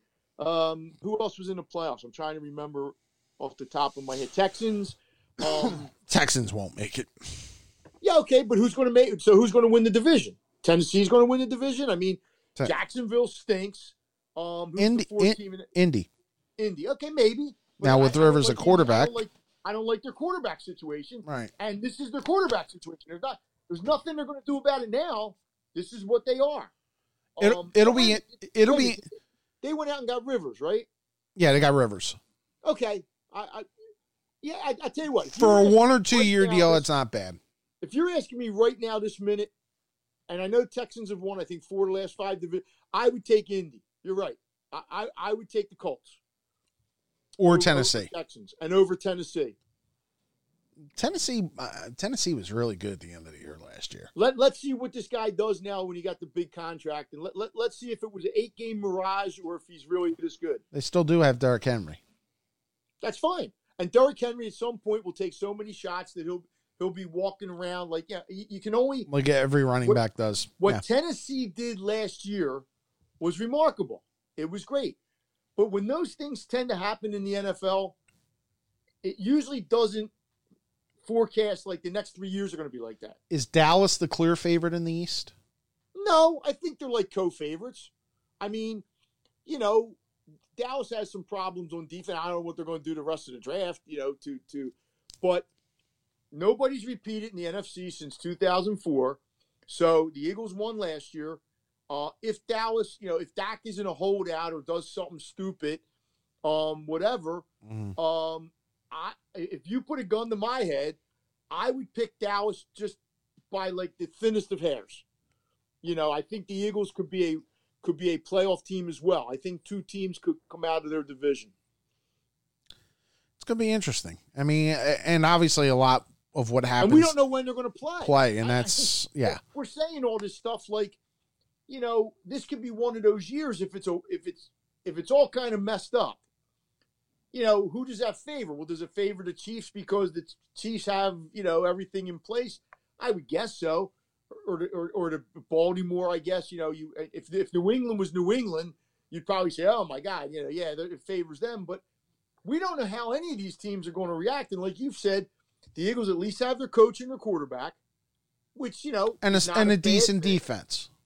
Uh, yeah, except they have no linebackers. Well, yeah. you know, I, it is what it is. The Eagles are going to be a good team. They're going that whether that means they're going to win eight games, nine games, ten games. I, I don't know. I would think they're like a, a, around a ten win team, and I think Dallas is around a ten win team, which probably means it's going to come down to the two games they play each other, and maybe tiebreakers. Now the Vikings. I mean, think about this. I- I think the Vikings are still going to be pretty good, and they got Jefferson. Yeah. Um, so they let Diggs go, which means they got some draft picks coming up, I guess. Um, the Packers could be an interesting situation because really they need a wide receiver or something. Um, or if Devon, Davante Adams gets hurt, they're done. Um, man, I mean, for all, you know, do you think the Eagles are? I mean, the Packers won 13 games last year. I look at the Eagles and the Packers. Well, I don't and see a to me- lot of difference. And to me, the Packers are the like the Packers because of what happened last night became really interesting because they you know Kevin said this you know get get them a wide receiver I mean this was a team that really didn't have any weapons at all Well, around Aaron in the second round. I mean, I Well, know. yeah, but obviously, uh, the dynamic, and you and I talked about this uh, before we talk, we met, or we before we start recording. Um, Aaron Rodgers is not a warm and fuzzy guy. Neither was Brett Favre. Does Rodgers learn lessons of how he was treated by Favre and apply them to Jordan Love for I the don't next couple Rod- years? What do, what does it matter? It, that- you know, Do you make it uncomfortable for the kid? Is what I'm what? saying. Rodgers was uncomfortable. Oh. He's a Hall of Fame quarterback. Kevin, you you re- who cares what happens to Jordan Love in the next two years? Or or or I'm, I'm guessing. Or does Aaron Rodgers just go bleep it? Aaron Rodgers probably just goes out and plays his game. I'm not saying he's going to treat the kid badly, but he's going to say, I got two or three years. I mean, maybe he thinks he has seven years left. I don't know this. But he's probably going to go to, to somebody at some point and say, I need a wide receiver. Uh, you know, they went out last year in the offseason and fixed their defense, and their defense was better last year. Yeah. Um, maybe they get a wide receiver in the second round, or it, it turns out to be good. Um, Jordan Love is the last thing it, it, he, he's not going to touch a football in a real game unless Aaron Rodgers breaks a leg for three or four years. So I I don't. They obviously thought they saw something in this kid that they think you know like a Garoppolo, like with New England when they you know there's another situation. You know Brady didn't take him under his wing. No. Okay, and then they just then they traded him. You know maybe Jordan Love gets traded three years from now. Who knows? I don't know, but I ain't worried about it. I'm just you know it's it's and then you take a team. There's going to be a team next year you're not even thinking about. Yeah. I'm not thinking about. Maybe the Bears. You know, may, who knows? Maybe Nick Foles comes in. Or I mean, they won 12 games two years ago. Um, or what another team I could think. I mean, uh, I'm trying to think. Seattle made the playoffs this year. Maybe the Rams have a resurgence. Maybe um, um, I'm trying to think in the South. Maybe Tampa. Yeah, I mean Tampa. they're- Maybe they're a- a really good team this year. Um, the Saints took a pretty good guy. I mean, everybody takes a good guy. In the It'll be fascinating as we go into the weekend here, and you start seeing there's still some decent quarterbacks on the on the board. Jake Fromm's on the board. Um, Yeah, if you think Jake Fromm, see, I see, I'm not a big Jake Fromm guy, but uh, what do I know? Jacob I mean, Eason out of Washington, who Yeah. but the- obviously but, but these guys tend to be not, you know, every once in a while you get a Russell Wilson and you look great, or you get a Dak Prescott and you look great, but most of the time, the stud guys are the stud guys. You know, the the the, the Philip Rivers, the Mannings, the uh, Mahomes, um, um, yeah, Cam Newton, um, yeah, on and on and on and on and on. You know, Wentz didn't go in the third round. no, he went in the um, second pick, right? Yeah, I mean, I'm not saying Jake Fromm can't. You know, sometimes those guys. You know, where was Ryan Tannehill taken? I'm trying to remember. Was he? A, He was a first round guy. Yeah. Um, yeah, I mean, I look. You can strike. You look. You can always strike gold at any position. But but what what I'm saying is there's also these teams now like the Patriots haven't had a pick yet. Okay, and they're going to be up early in the second round. Will they go quarterback? Will the Colts go quarterback? There's there's a lot of there's going to be a lot of moving pieces here early in the in the well, second. the Colts got got Brissett as their backup. Why would I mean? Yeah, but he's he's not. Colts do not have a quarterback under contract beyond this year. All I know is this: if you're, if, it, it, it all depends. If you get to the second round or the third round, and there's a guy you really like and a need you have, and you take a quarterback instead, I'm not sure that's the right move. Just to say I took a quarterback. If you're convinced that Jake Fromm can be an NFL quarterback, and it won't be next year, and it might not be the year after that. It Jalen Hurts is another one, by the way.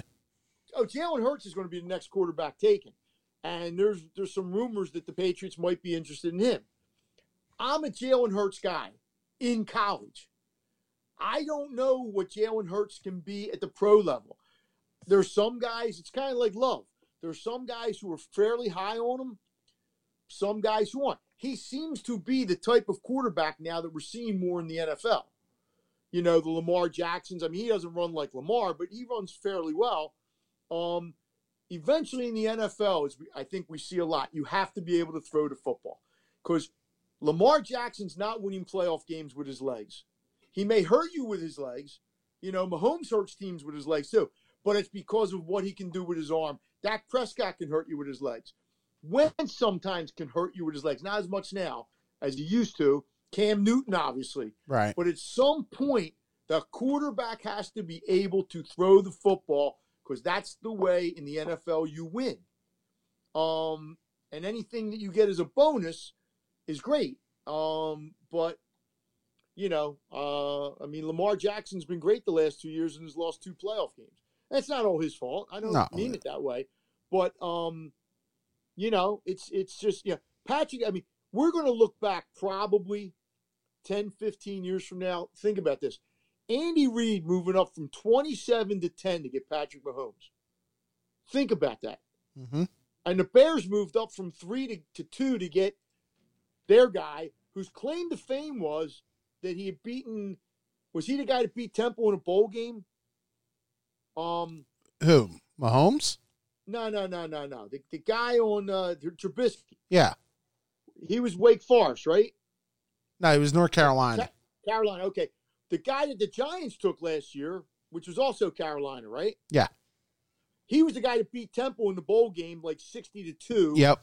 and threw for all I'm saying is Andy Reid, whatever Randy Reid Daniel think about Jones. He picked Donovan McNabb. Now he would have taken Couch, but everybody would have taken Couch. And if Andy had had Couch, it might have been a whole different story. But he took Donovan McNabb, and for a decade, Donovan McNabb was one, you know, one of the best four or five quarterbacks in the NFL. He moved up to take Mahomes, and already after two, three years, right? Yeah. Three years. People were talking about him like he's going to be one of the greats of all time. He may not be, but right now you would sit there and go, "Oh my God, look at what that guy's doing." Andy Reid moves up 17 spots to take that guy, and I don't know what he gave up to get up there. Mm-hmm. I, I don't know like how much they gave up, but what that might go down as one of the. Uh, they talk about taking Brady in the sixth round. No, that was that was that was a, an educated guess that turned out correctly. Moving up to get Patrick Mahomes might be turned out to be one of the great moves in draft history. It's funny as we're talking about this. I have Sports Center on in the background, and Ryan Leaf is an analyst now for ESPN or, or analyzing ESPN. They're talking about the, the quarterbacks who get, get drafted tonight, and he talked. He was talking about Jacob Eason. So, um, Yeah, and I look because, because look, they're always going to talk. Every year there's a when there's a draft, and they'll list 15 quarterbacks or whatever, and and usually the last 10 of those guys, there's reasons why they're the last 10, Mhm. and that doesn't mean that some of them can't turn out to be good. Obviously, some of them do, but more often than not, they don't, or sometimes they're just good. They're okay. You know, um, if you looked at like the 32 starting quarterbacks now, I'm I'm guessing two thirds of them probably were taken fairly high. I could be wrong, um, but you know that's just the and that's why when you have a chance to get one, and that's why what the Eagles did to get Wentz, I applaud them. Whatever you think of Wentz or whatever you think his career might be, they saw their guy and they said we're going to go up and get this guy, and we're going to have to give up a bunch to get him.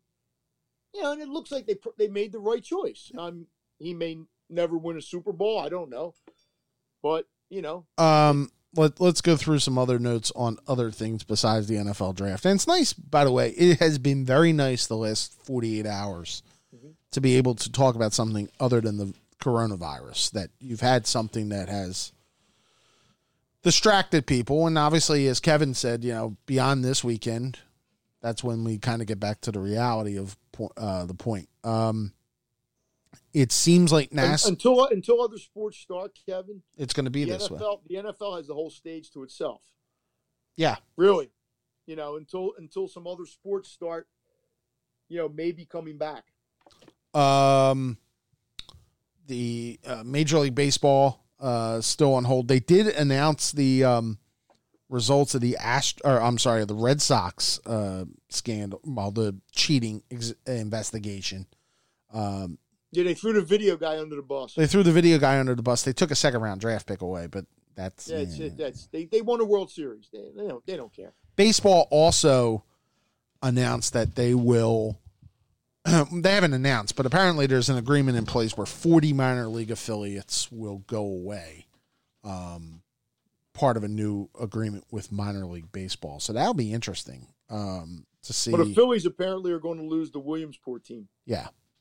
And you know it was funny. I talked to a buddy of uh, a buddy of ours the other night about this whole thing and he goes you know if you're a place like lakewood um, you know that's going to be trouble. You know, there's going to be minor league affiliates who are going to really struggle because it's, they're not going to have a season. You you can't see them having a season right now, and they it makes no sense for them to open. It makes no sense for them to have games without fans because that's where they make all their money. Kevin, stand in line. Yeah, There, we we could if we were doing a show that not on sports, we could probably list a hundred thousand businesses. businesses that are you know from your deli store on the corner to the uh, oh god. I mean just think of all all the the i mean they're even talking now big market chains are, are crying poverty. And i'm Yeah. look i'm not saying they're wrong but they have hundreds of millions of dollars you know behind what, what was the chain i was reading about the other day? Oh god it, it'll come to me. But we would all know who it was. And they were saying like the, the gap. It was Yeah. the gap like the Gap was in trouble. How can the Gap be in trouble? I mean, please Hmm. explain this to me.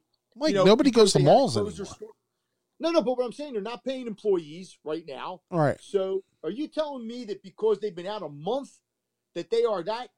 Like, I, I just refuse to believe that. Like Ford, if Ford missed a month, that they would suddenly be bankrupt. but the Gap still, but the still the Gap has to pay for their retail locations. I understand that, Kevin, but it just seems to me that if you're a company like the Gap and you're operating month to month, Yeah, which is kind of what they're telling me, that that's an indictment of of our whole of the business economic- pro. Yes. Um. Oh, there's definitely going to be Yeah. the the, four, the 40 teams that go away. There probably will be more than 40 because some of them, like you said, if they lose the minor league season, which it looks like they probably will, because why would you go back? Um. especially without fans. Yeah, but the biggest problem America is going to face, and I don't think anybody, let, let, us say, I- I'm just going to throw out a date. By let's say by May 31st, most of America is quote unquote back. Mhm. Okay, so restaurants are opening. This, uh, what if nobody? What if 80 percent of America is still staying home and not going to the restaurant, not going to the car dealership to buy a car? Mhm. not going to whatever it is you might not going to a mall. And you're paying stop. people to just sit there. I, what I'm saying is, we're not. This is not. And I'm like you and everybody else. You hope for the best. We hope, Mhm. you know, God forbid, there's somebody figures out a cure for this, or it stops, or whatever. Uh, the, the million things the president throws out at you, you know, drink Lysol. You know that'll help. Um, the, um, it's going to take us a while for these companies to rebound. Yeah. You know, to and and, and it- it's good that they're starting. We got to start somewhere. You know, but it's not like on on if we open May 31st, it's not like on June 14th. Um, you know, all of a sudden you're going to go up to the Chamonix Mall and there's going to be uh, you know 700, 800, 900 people walking around. Um, it just isn't. Um, oh, let, you know- let, let me let me throw out another point on this too. Um, the National Hockey League has pretty much ended the idea of going to North Dakota or New Hampshire. Uh, they they appear to be settling on an idea. Why why did they do that? Kev? Why why were Well, they? I'm I'm gonna. Oh. Gary Bettman talked about the fact that those facilities would not have had enough back of the house requirements, and meaning locker rooms sure sure that Okay. you would have. And what they're looking at now is a four arena plan, one per division. The Flyers, the Metropolitan Division, would end up going to um, Raleigh, uh, to Carolina okay and that way they could play multiple games in the same day put teams in different locker rooms uh, and have it where you know that's more sterilized there's is more this just is this just playoffs, Kevin? they're talking about trying to finish the final 12 games of the regular season for each See, I think they're. I think that's where they lose me. If if you're worried, it's like the NBA. If if you were worried that the the Pelicans are three games behind whoever the eighth place, the Grizzlies, and man, you're really ripping the Pelicans off because they might have caught them. No, tough. It's you. It's it's hard. It's going to be hard enough resuming. Let's just resume with playoffs. Let's just let's just say, hey, whatever the standings were, that's the standings. Okay, we're going to we're going to start. We're going to you know like you were saying maybe like best of fives instead of best, Best of sevens sevens, right? or whatever. That's what people don't want to see the last 12 games of the regular season. They really don't. I don't, and that's where I think not having fans really hurts. Because then, the, I mean, at least if you're in the playoffs and all the teams are kind of equal, um, okay, yeah. Does it hurt that the Flyers can't play at home where they've been really, really good? Sure. You know, just like it would hurt the Sixers if they got into no playoffs and are 30 and 2 at home or whatever the hell they are. But I, I just think this idea of trying to do a I think if they just did a playoff and they could figure out a way to do it that kept everybody safe, I think people would really be into it. I do. I think playoffs. People love playoffs. They, Right. They love playoffs. You know, if you have a game, if you bring the schedule back, and the Flyers, well, the Flyers are probably a bad example because we're excited about them. But like, if if Carolina was playing Florida in the you know seventy seventh game of the season, and it really didn't mean anything, Right. why do you care? You know, People eh don't care about those games when they're actually playing them in March. and, and I think there's a way they could solve it where you could expand the playoffs and have like a mini series. You know, if you basically like expand it per conference to 10, have seven play 10, have eight play nine, you play a best of three, and then the winner goes on and plays the two seed or the one seed or whatever. I mean that that works for me. I mean that that you know that way you're getting the ninth and tenth. I said that with the NBA. If that's what they're Like if you're 11th right now, no, sorry. no, no, no, no. sorry. Technic, technically, if you're tenth, but it, it's a special situation. If the NBA came back and did the same thing, you have seven play ten. In fact, in the NBA, I'd be happy if they just did a one game play. You know, one game. You know, seven, ten, eight, nine. If you want to make it best of three, fine. Make it best of three. The only advantage those teams are getting is they would have played games. Right. So now they're going to play the one or the two seed, you know, which which you think would be a much better team, but those teams would be coming in cold. But I don't know if that is too much of an advantage for the teams that would have played games. I I I, I don't know that. But if you have ten teams, that's the only way you can do it. If you have an odd number, if you don't have two, four, six, or eight, you know, otherwise you have to take it to sixteen. Yeah. And that's letting everybody in. Which you know what? I mean, if they wanted to do that this year for for the sake of whatever. I mean, does the NBA have 32 teams or they just have 30? They have 30. Okay, so the NHL has 32? Yes. Okay. Uh, 30, yeah, 31 actually. Okay. I mean, I, you know, any way you can do it, if as long as you can keep people safe, Kevin was absolutely right. People are going to watch. Yeah. People are going to be. I'm going to tell you what, the NHL would have their biggest ratings ever. Uh, I'm actually looking at the three of the four home sites would be Carolina, Edmonton, and Minnesota, and they wouldn't. they haven't picked one, Minnesota, Carolina. and they haven't picked one in the Pacific yet, or in the uh, in the Atlantic, which would have been Miami, Boston, Montreal, Well, I don't think Miami's a good choice right now. I don't think Boston's a good choice. Tor- Um, Toronto. Yeah, But here's the thing: then where do you go after that? That that's something that would have to Yeah, get eventually when you got when you got to a point where your division playoffs would be over, you would have to find a way of reconciling. But why are they making it harder than it has to be? If no fans are going to be in the buildings anyway, wouldn't it make sense to take it to one venue? You could play games from 10 in the morning till midnight every day. It'd be like an NCAA tournament almost. You know, teams are going to need days off, you know, so you could have one, you know, maybe the East plays one day, the West plays the next day. Why do they make it harder than it has to be? I don't understand it. Now you're talking about taking people to four different sites and, and making all four sites safe when you could take them to one site and just make 100% sure that that one site is is great. I, I don't I don't get it. And there must be a reason. I can only assume there's a reason. Um, and I would hope it was logistical, but you know, well, they also said the part of the reason is also as it's uh here we go.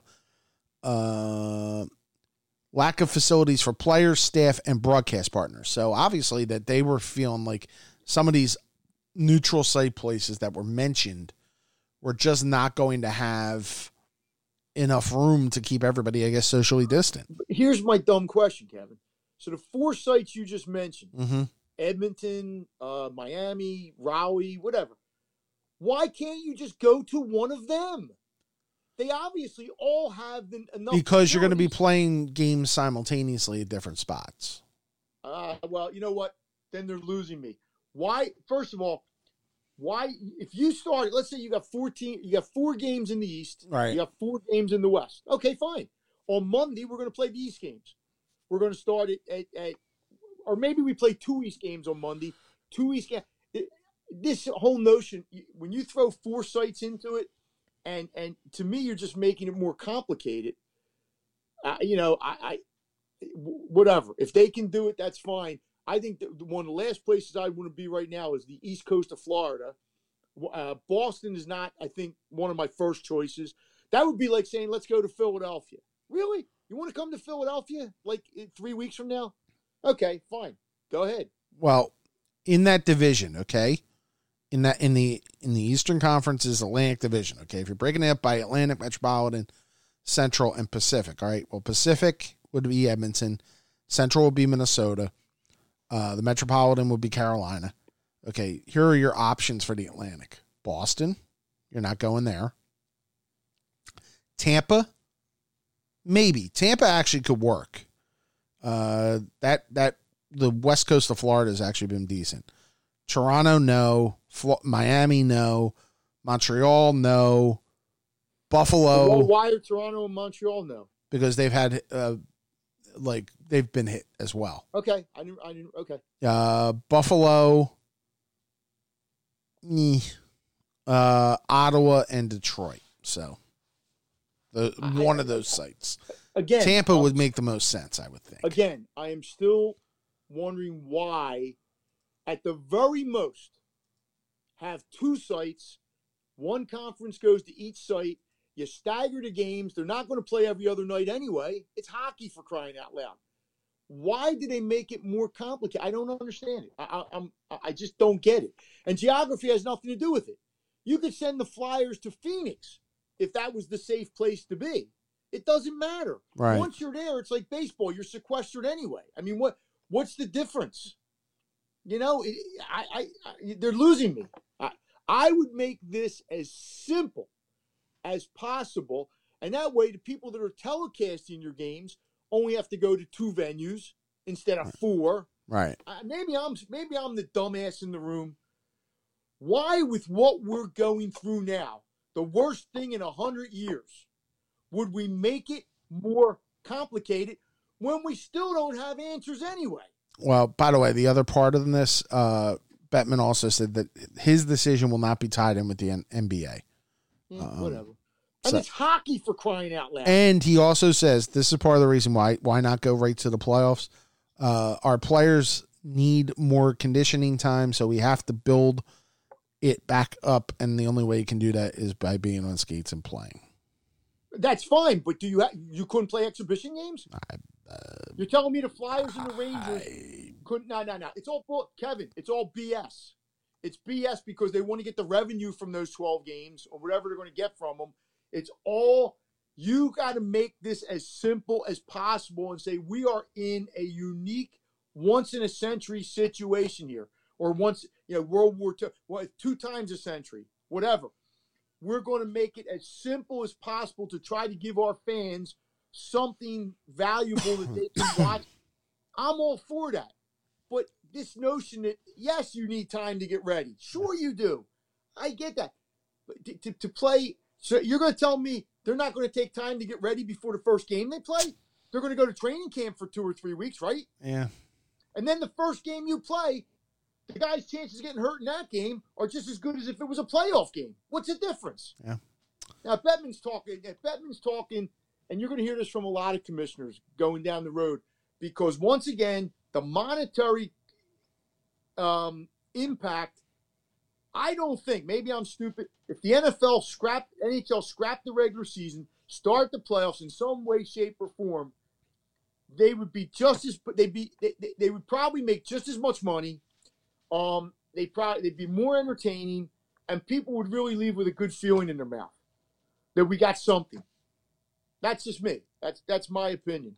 You would think. I don't want to see a regular season game. I don't want to see a regular season NBA game. Do I need to see the Sixers finish out the regular season so they can get the fifth seed? Really? Now, baseball's different. You haven't started the season. Right. It's a totally different thing. The NFL's in a totally different thing. Okay?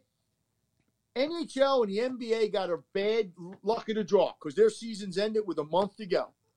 But Deal with it. yeah, it's That's not the worst thing in the world. No, but I'm just saying, me as a Sixer fan, if they came back and said we're going to finish the regular season, I'm going to get all excited about whether they're the fifth seed. I know. I mean, really, or I'm going to get excited that the ninth seed might catch the eighth seed. The biggest story they would play up is would Zion Williamson catch make the playoffs? Yeah, the ESPN would be talking about that for three weeks. So, Anyway, uh do you think? Let me ask you. You're the baseball guy. Yeah. Do you think there's going to be like a baseball season? I, I I'll phrase it as that because I don't know how. I don't want to put parameters on it and all that kind of crap. no. So you really you, you really think that this that, that, that it's just not going to happen? I don't think it's going to happen because I, I you see the element that I think is going to really hurt it is going to be the the financial element. That if it's one thing to play in a remote location and it's one thing to play without fans. It's going to be playing in a remote location without fans, without family. And oh, by the way, the owners are going to ask the players to take less of a pay thing. I just think there's going to be too Well, much. do you think then, having said that, do you think there will be an NBA or an NHL? Yes. Well, aren't they? Aren't there the same concerns if you're taking an NBA team to a city for a month There, or there, a month and a half? there's a- families? there's a difference because the NHL and the NBA are basically at the playoffs, and Okay. the elimination time would be okay. Uh, And see, a baseball reason- season. You're talking four months. Right. That's the reason why I don't think they should finish the regular seasons. I, I think what you just said is perfect. They're at the playoffs. They're Mhm. there. We, we went through four months of an NBA season, an NHL season, you know. Five, really? Yeah. Let's do the playoffs. Let's have exhibition games. Let's let's do three or four exhibition games. I I, I see no problem with that. You know, um, scrimmages if you want to call. them. Just call But ba- and look, I hope I'm wrong. I mean, but I I just I keep running into this idea with baseball that um, How that- many games, Kevin, would they have to play for, 80. for it to make sense to you? 80. So if they said to you, let, us say Manfred comes out, he says, Mm-hmm. "We've got a plan here, but we're probably only going to be able to play 50 games." Yeah. Are you in or not? Uh, I would be fine with it, but I don't think it's feasible. Oh, okay. Like, I don't think, and what I mean by feasible, I don't think people would take the season as legitimate. Yeah, but but they but they'd be excited because it'd be back. It, has no the legitimacy at that point has has no That has no bearing on it. It's just that we've been locked up in our houses for four months, whatever. We're watching, and baseball. and it would be an appetizer, and I I get it, and you're right, and I'm not. because are they going to look bad if if the NBA and the NHL do something and they don't? But again, it's a different it's a different part Oh, of the know season. that. You know that, but you know there's a lot of pressure on Manfred, and there's and there's a lot of pressure on, you know, every sport. It's not just you know it's we're going to see this with college football. We're going to see this with the NFL. Um, you know, I'm just wondering. I I don't know. Um, I I, I could live without a baseball season, but it, but even me, I'd miss it. You know, I'm I, I wouldn't lose my mind.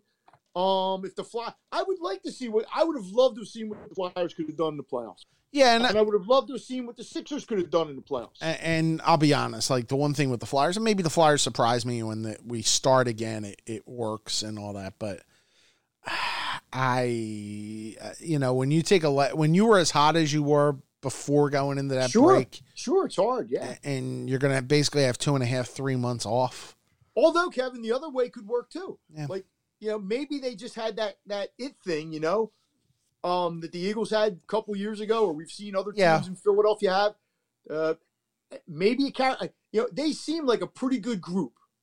Like, um, I just couldn't see them falling flat on their face. But I understand what you're saying. That maybe a team like the Penguins with some veterans, or or the Caps with some veterans, maybe those teams would be better equipped to handle something like that. I don't know. But I would love to see the Flyers have the chance, even if it's got an asterisk next to it. I don't care. You know, I, I just think it would be fun because they they seem like they were a fun team. The Sixers were not a fun team. No. You know? Uh, it's funny. There's a one other thing before we go. Uh, well, by the way, we should point out Larry Bowa scheduled to join us next week. Uh, I will confirm what day it'll be. Uh, so we're we've got some guests still lined up here as we uh, try to get you through uh, this. Can you get the Eagles' first round draft pick on? Can we talk to him? I'm not sure they're probably going to be taking my phone call. we can try. Sure, why not? They're the hurt. worst interview. They're the worst interviews in the world, Kevin. They. Oh, do talking you- to players. how do you feel? it's just they, and it's not their fault. They Oh. just they, a lot of them don't have anything, especially in that situation. They just don't have. You know, it's it's funny. I don't want to get off where you were going to close, but you know, Carson Wentz looks like he's a really good guy. Yeah. I, I think he's a stand-up guy. He's perfect for Philadelphia. He's a blue collar. I'm going to go hunting in the woods with my friends. Um, he doesn't say a lot. Yeah. He- that's just who he is. It- it's it's not that he's a you know, he's just not that guy. You, you know, some guys are. Some guys will fill your notebook. You know who they are. We all Mhm. know who they are because we go to those guys. Those are the guys um, who always are quoted. Yes. Um, you probably walk up to Shady McCoy any day of the week and get and get, get Yeah. something you could use. Brian Westbrook. Um, you know, we know who they are, but uh, it's it's just funny. Like when they in, when they interview some of these guys that just got drafted, and I understand it's the biggest moment of their life, and all, but they don't really have anything to say. Like, Jesus, God. Oh God. Uh, God them. I, I, congratulations to all of them. You get picked in the first round of the NFL draft, or even the seventh round of the NFL draft. You're doing pretty good.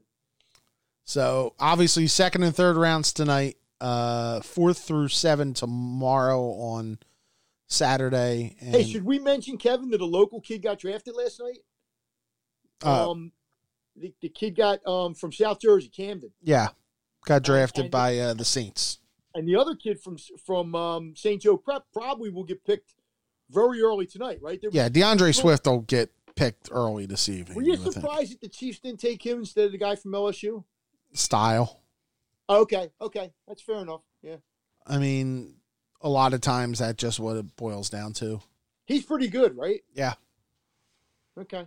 Um, you know, it's funny as we end this week, and, and it's now week six of quarantine. Um, Feels longer. it feels longer. Uh, we should point out. Well, there's a couple things. Uh, one, I want to s- send out our condolences um, to the family of Kevin Roberts, um, who used to be a, a columnist at the uh, Camden Courier Post, who uh, passed away last week from cancer uh, at the age of 53.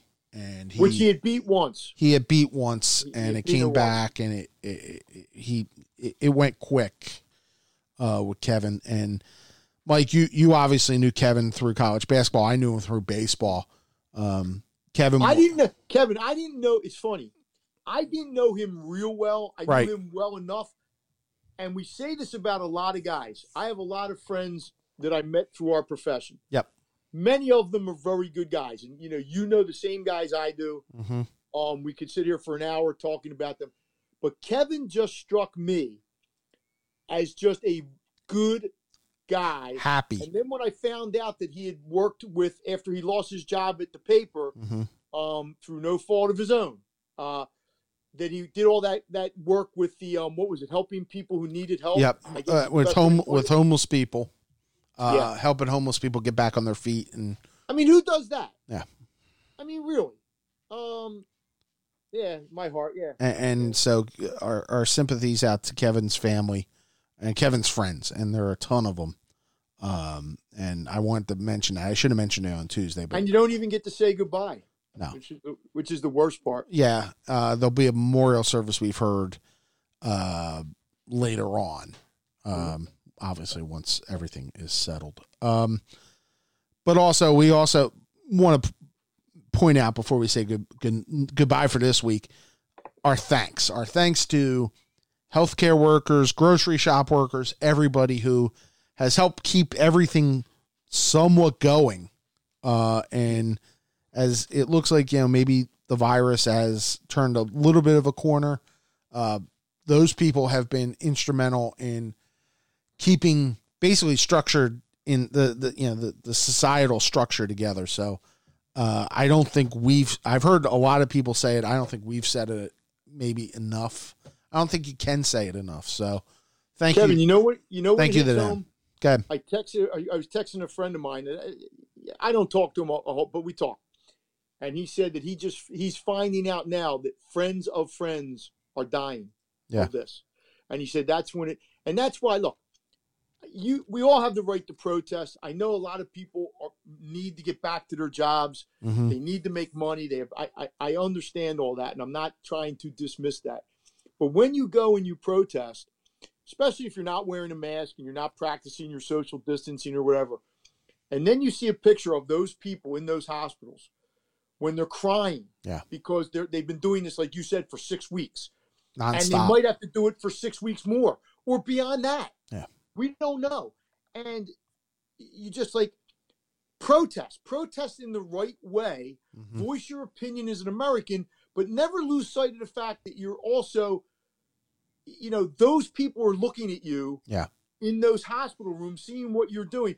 And, and I, I, find it, Kevin, every night when I watch the news and stuff, how many people through all of this have donated meals? Yeah. take meals to these people put put money in funds um can you imagine if you were a worker that was there for like a 16 hour shift and and all of a sudden somebody shows up with a sandwich or a platter It's incredible. it, it, it, it, it, it's like it means the world to you with that and i can't put myself in that position No. because thank god i can stay at home and but i know my next door neighbor she's a nurse Right. and she's been home maybe three she came home for easter and we've hardly even seen her Right. and i can only imagine when she when hopefully when all this is over me and my wife already talked about we're going to take them to dinner or something or do something give them a gift certificate. Say here go go to dinner do you know. It, it's just that that's what upsets me a little bit with the with some people who are saying Yeah. uh, you know we need to get we need to open up. Okay that, that's fine. But if all of a sudden we open up and now we have more problems a month from now which i'm not saying we will because nobody knows but when when dr fauci's telling me that he thinks we're opening too early i tend to believe the man Yeah. that's okay i look at those people and i'm like what must be going through their minds when they see this Yeah. It's you know, me from the from the comfort of my living room is one thing. Mhm. You know, and and, you see sometimes they're crying and they can't be home with their families, and I don't know. It, it's just you know there are going to be books written about this when all this is Yeah, there will be. And it's going to be fascinating when you really hear the the total truth to to all this. I also Because, you know, and, and on a final note for me, and this is a personal note, and uh, you know, I began doing broadcasting about 25 years ago, uh, actually 22 years ago, at a little radio station up in Lansdale, WNPV. Um, and we've talked about the uh, you know the impact of the virus and everything. This is the impact on just business in general. WNPV is going off the air next Thursday. Um, after 60 years in uh, Lansdale, Montgomery County, everything. I had an enormously fun time uh, broadcasting up there with my buddy Jeff Nolan, Kyle Berger, Daryl Dobus, uh, Dan Morehouse. Uh, goes on and on. Uh, high school football, high school basketball, college basketball, all that. And um, you know, we talk a lot about the state of the newspaper industry. Uh, it's the media in general, and WNPV, Phil Hunt, Daryl Berger, all those guys uh, were uh, kind enough to let me come on the air just as a newspaper reporter, and we've I've done a lot of work up there. And as they begin their final week, they're going off the air, like I said, Thursday night um, at the end of the month. I want to to Are they ever coming back, Kevin, or is that we don't know? we don't know. I mean, a- at this point, it's uh, it's obviously a business decision. If somebody comes and buys the station, it may not be the same format and all right, that. right, so, right, right. um, I just figured I I wanted to give a shout out to them uh, before I forget because I, And for, you know what? The, you know what? The, I forget a lot of sad- stuff easily. one of one of the sad parts of that too, Kevin, is you guys did high school sports. Yeah. Which nowadays is getting less and less and less and less because that's just the nature. WBCB. WBCB in uh, Levittown and all that does it, and Right. I I'm trying to think maybe WCHE out of uh, Coatesville, but local sports. But you think is, you think of some of those kids in the future who won't get a who won't have that option. No, or won't, you know, and, and look, in the overall scheme of the world, you know, does it matter that the Pennridge uh Perkiomen Valley game might not get no, it doesn't. But for some of those people, that's a real big deal. Yeah. That you know, that's you know, you know, high school might be the only time they play. And and you know, and um it's it's just sad that that the that that we're going that way, and I know why we're going that way. It's it's obviously money driven, Yeah. and we even saw it in the colleges. Yeah. you know, it's much tougher for the colleges even now to get publicity and living in a four pro sport town. But yeah, it's just you know, it's it's you know, but it's it's weird now. When we were growing up, you know, we would hear our parents talk about things, and we say, "Well, what are they?" Yeah. You know, you know, people are going to say now. You remember when the radio station? you used to have high school football on. I Yeah. remember when we used to get the Northeast Times like on our doorstep, and yeah, I've noticed that there's no Northeast Times now. Now I don't know if that means they're permanently gone. No, no, the, just- I actually still get some. I still do? get the Northeast Times. Yeah, So maybe it's just the person who brings it to my doorstep. it might be. But I got to imagine uh, papers like that must be really facing a difficult time right Yeah. now because who the hell's going to advertise? I mean, Well, just uh, you know, so as we go forward, enjoy what you can of the weekend and um, enjoy. You know, look, we th- these are challenging times, but we'll all get through it on the other side Yeah. if we all take care of each other. and you know the tou- the toughest part might be what's in front of us. As stupid as that sounds, because this whole point of of getting back, this process of of reacclimating ourselves to to daily routine, Yep. is going to be really difficult because not everybody's going to do it the right way. Um, and you just hope that doesn't impact the people who are doing it the right way. yeah, Um, you know, we want to go to the beach. I want to go to the beach. I want to go to the boardwalk. I want to go to Cracker Barrel. I want to go come up to your house. Um, see my grandson in person. Yeah, see my see my son and daughter. And it's just um it, it ain't going to be easy, especially where we live. No. Because you know the rest of Pennsylvania, a lot of it's going to start opening. we're not. We're going to be behind the learning curve. Yeah. And rightfully so. I you know, I understand. It's you know, all right, Michael, have a good weekend. okay, babe. Thank you for joining us. Our thanks to Kevin Negandhi for joining us. Hope everyone has a good weekend, and we'll see you next week on Working the Beat. Well, you went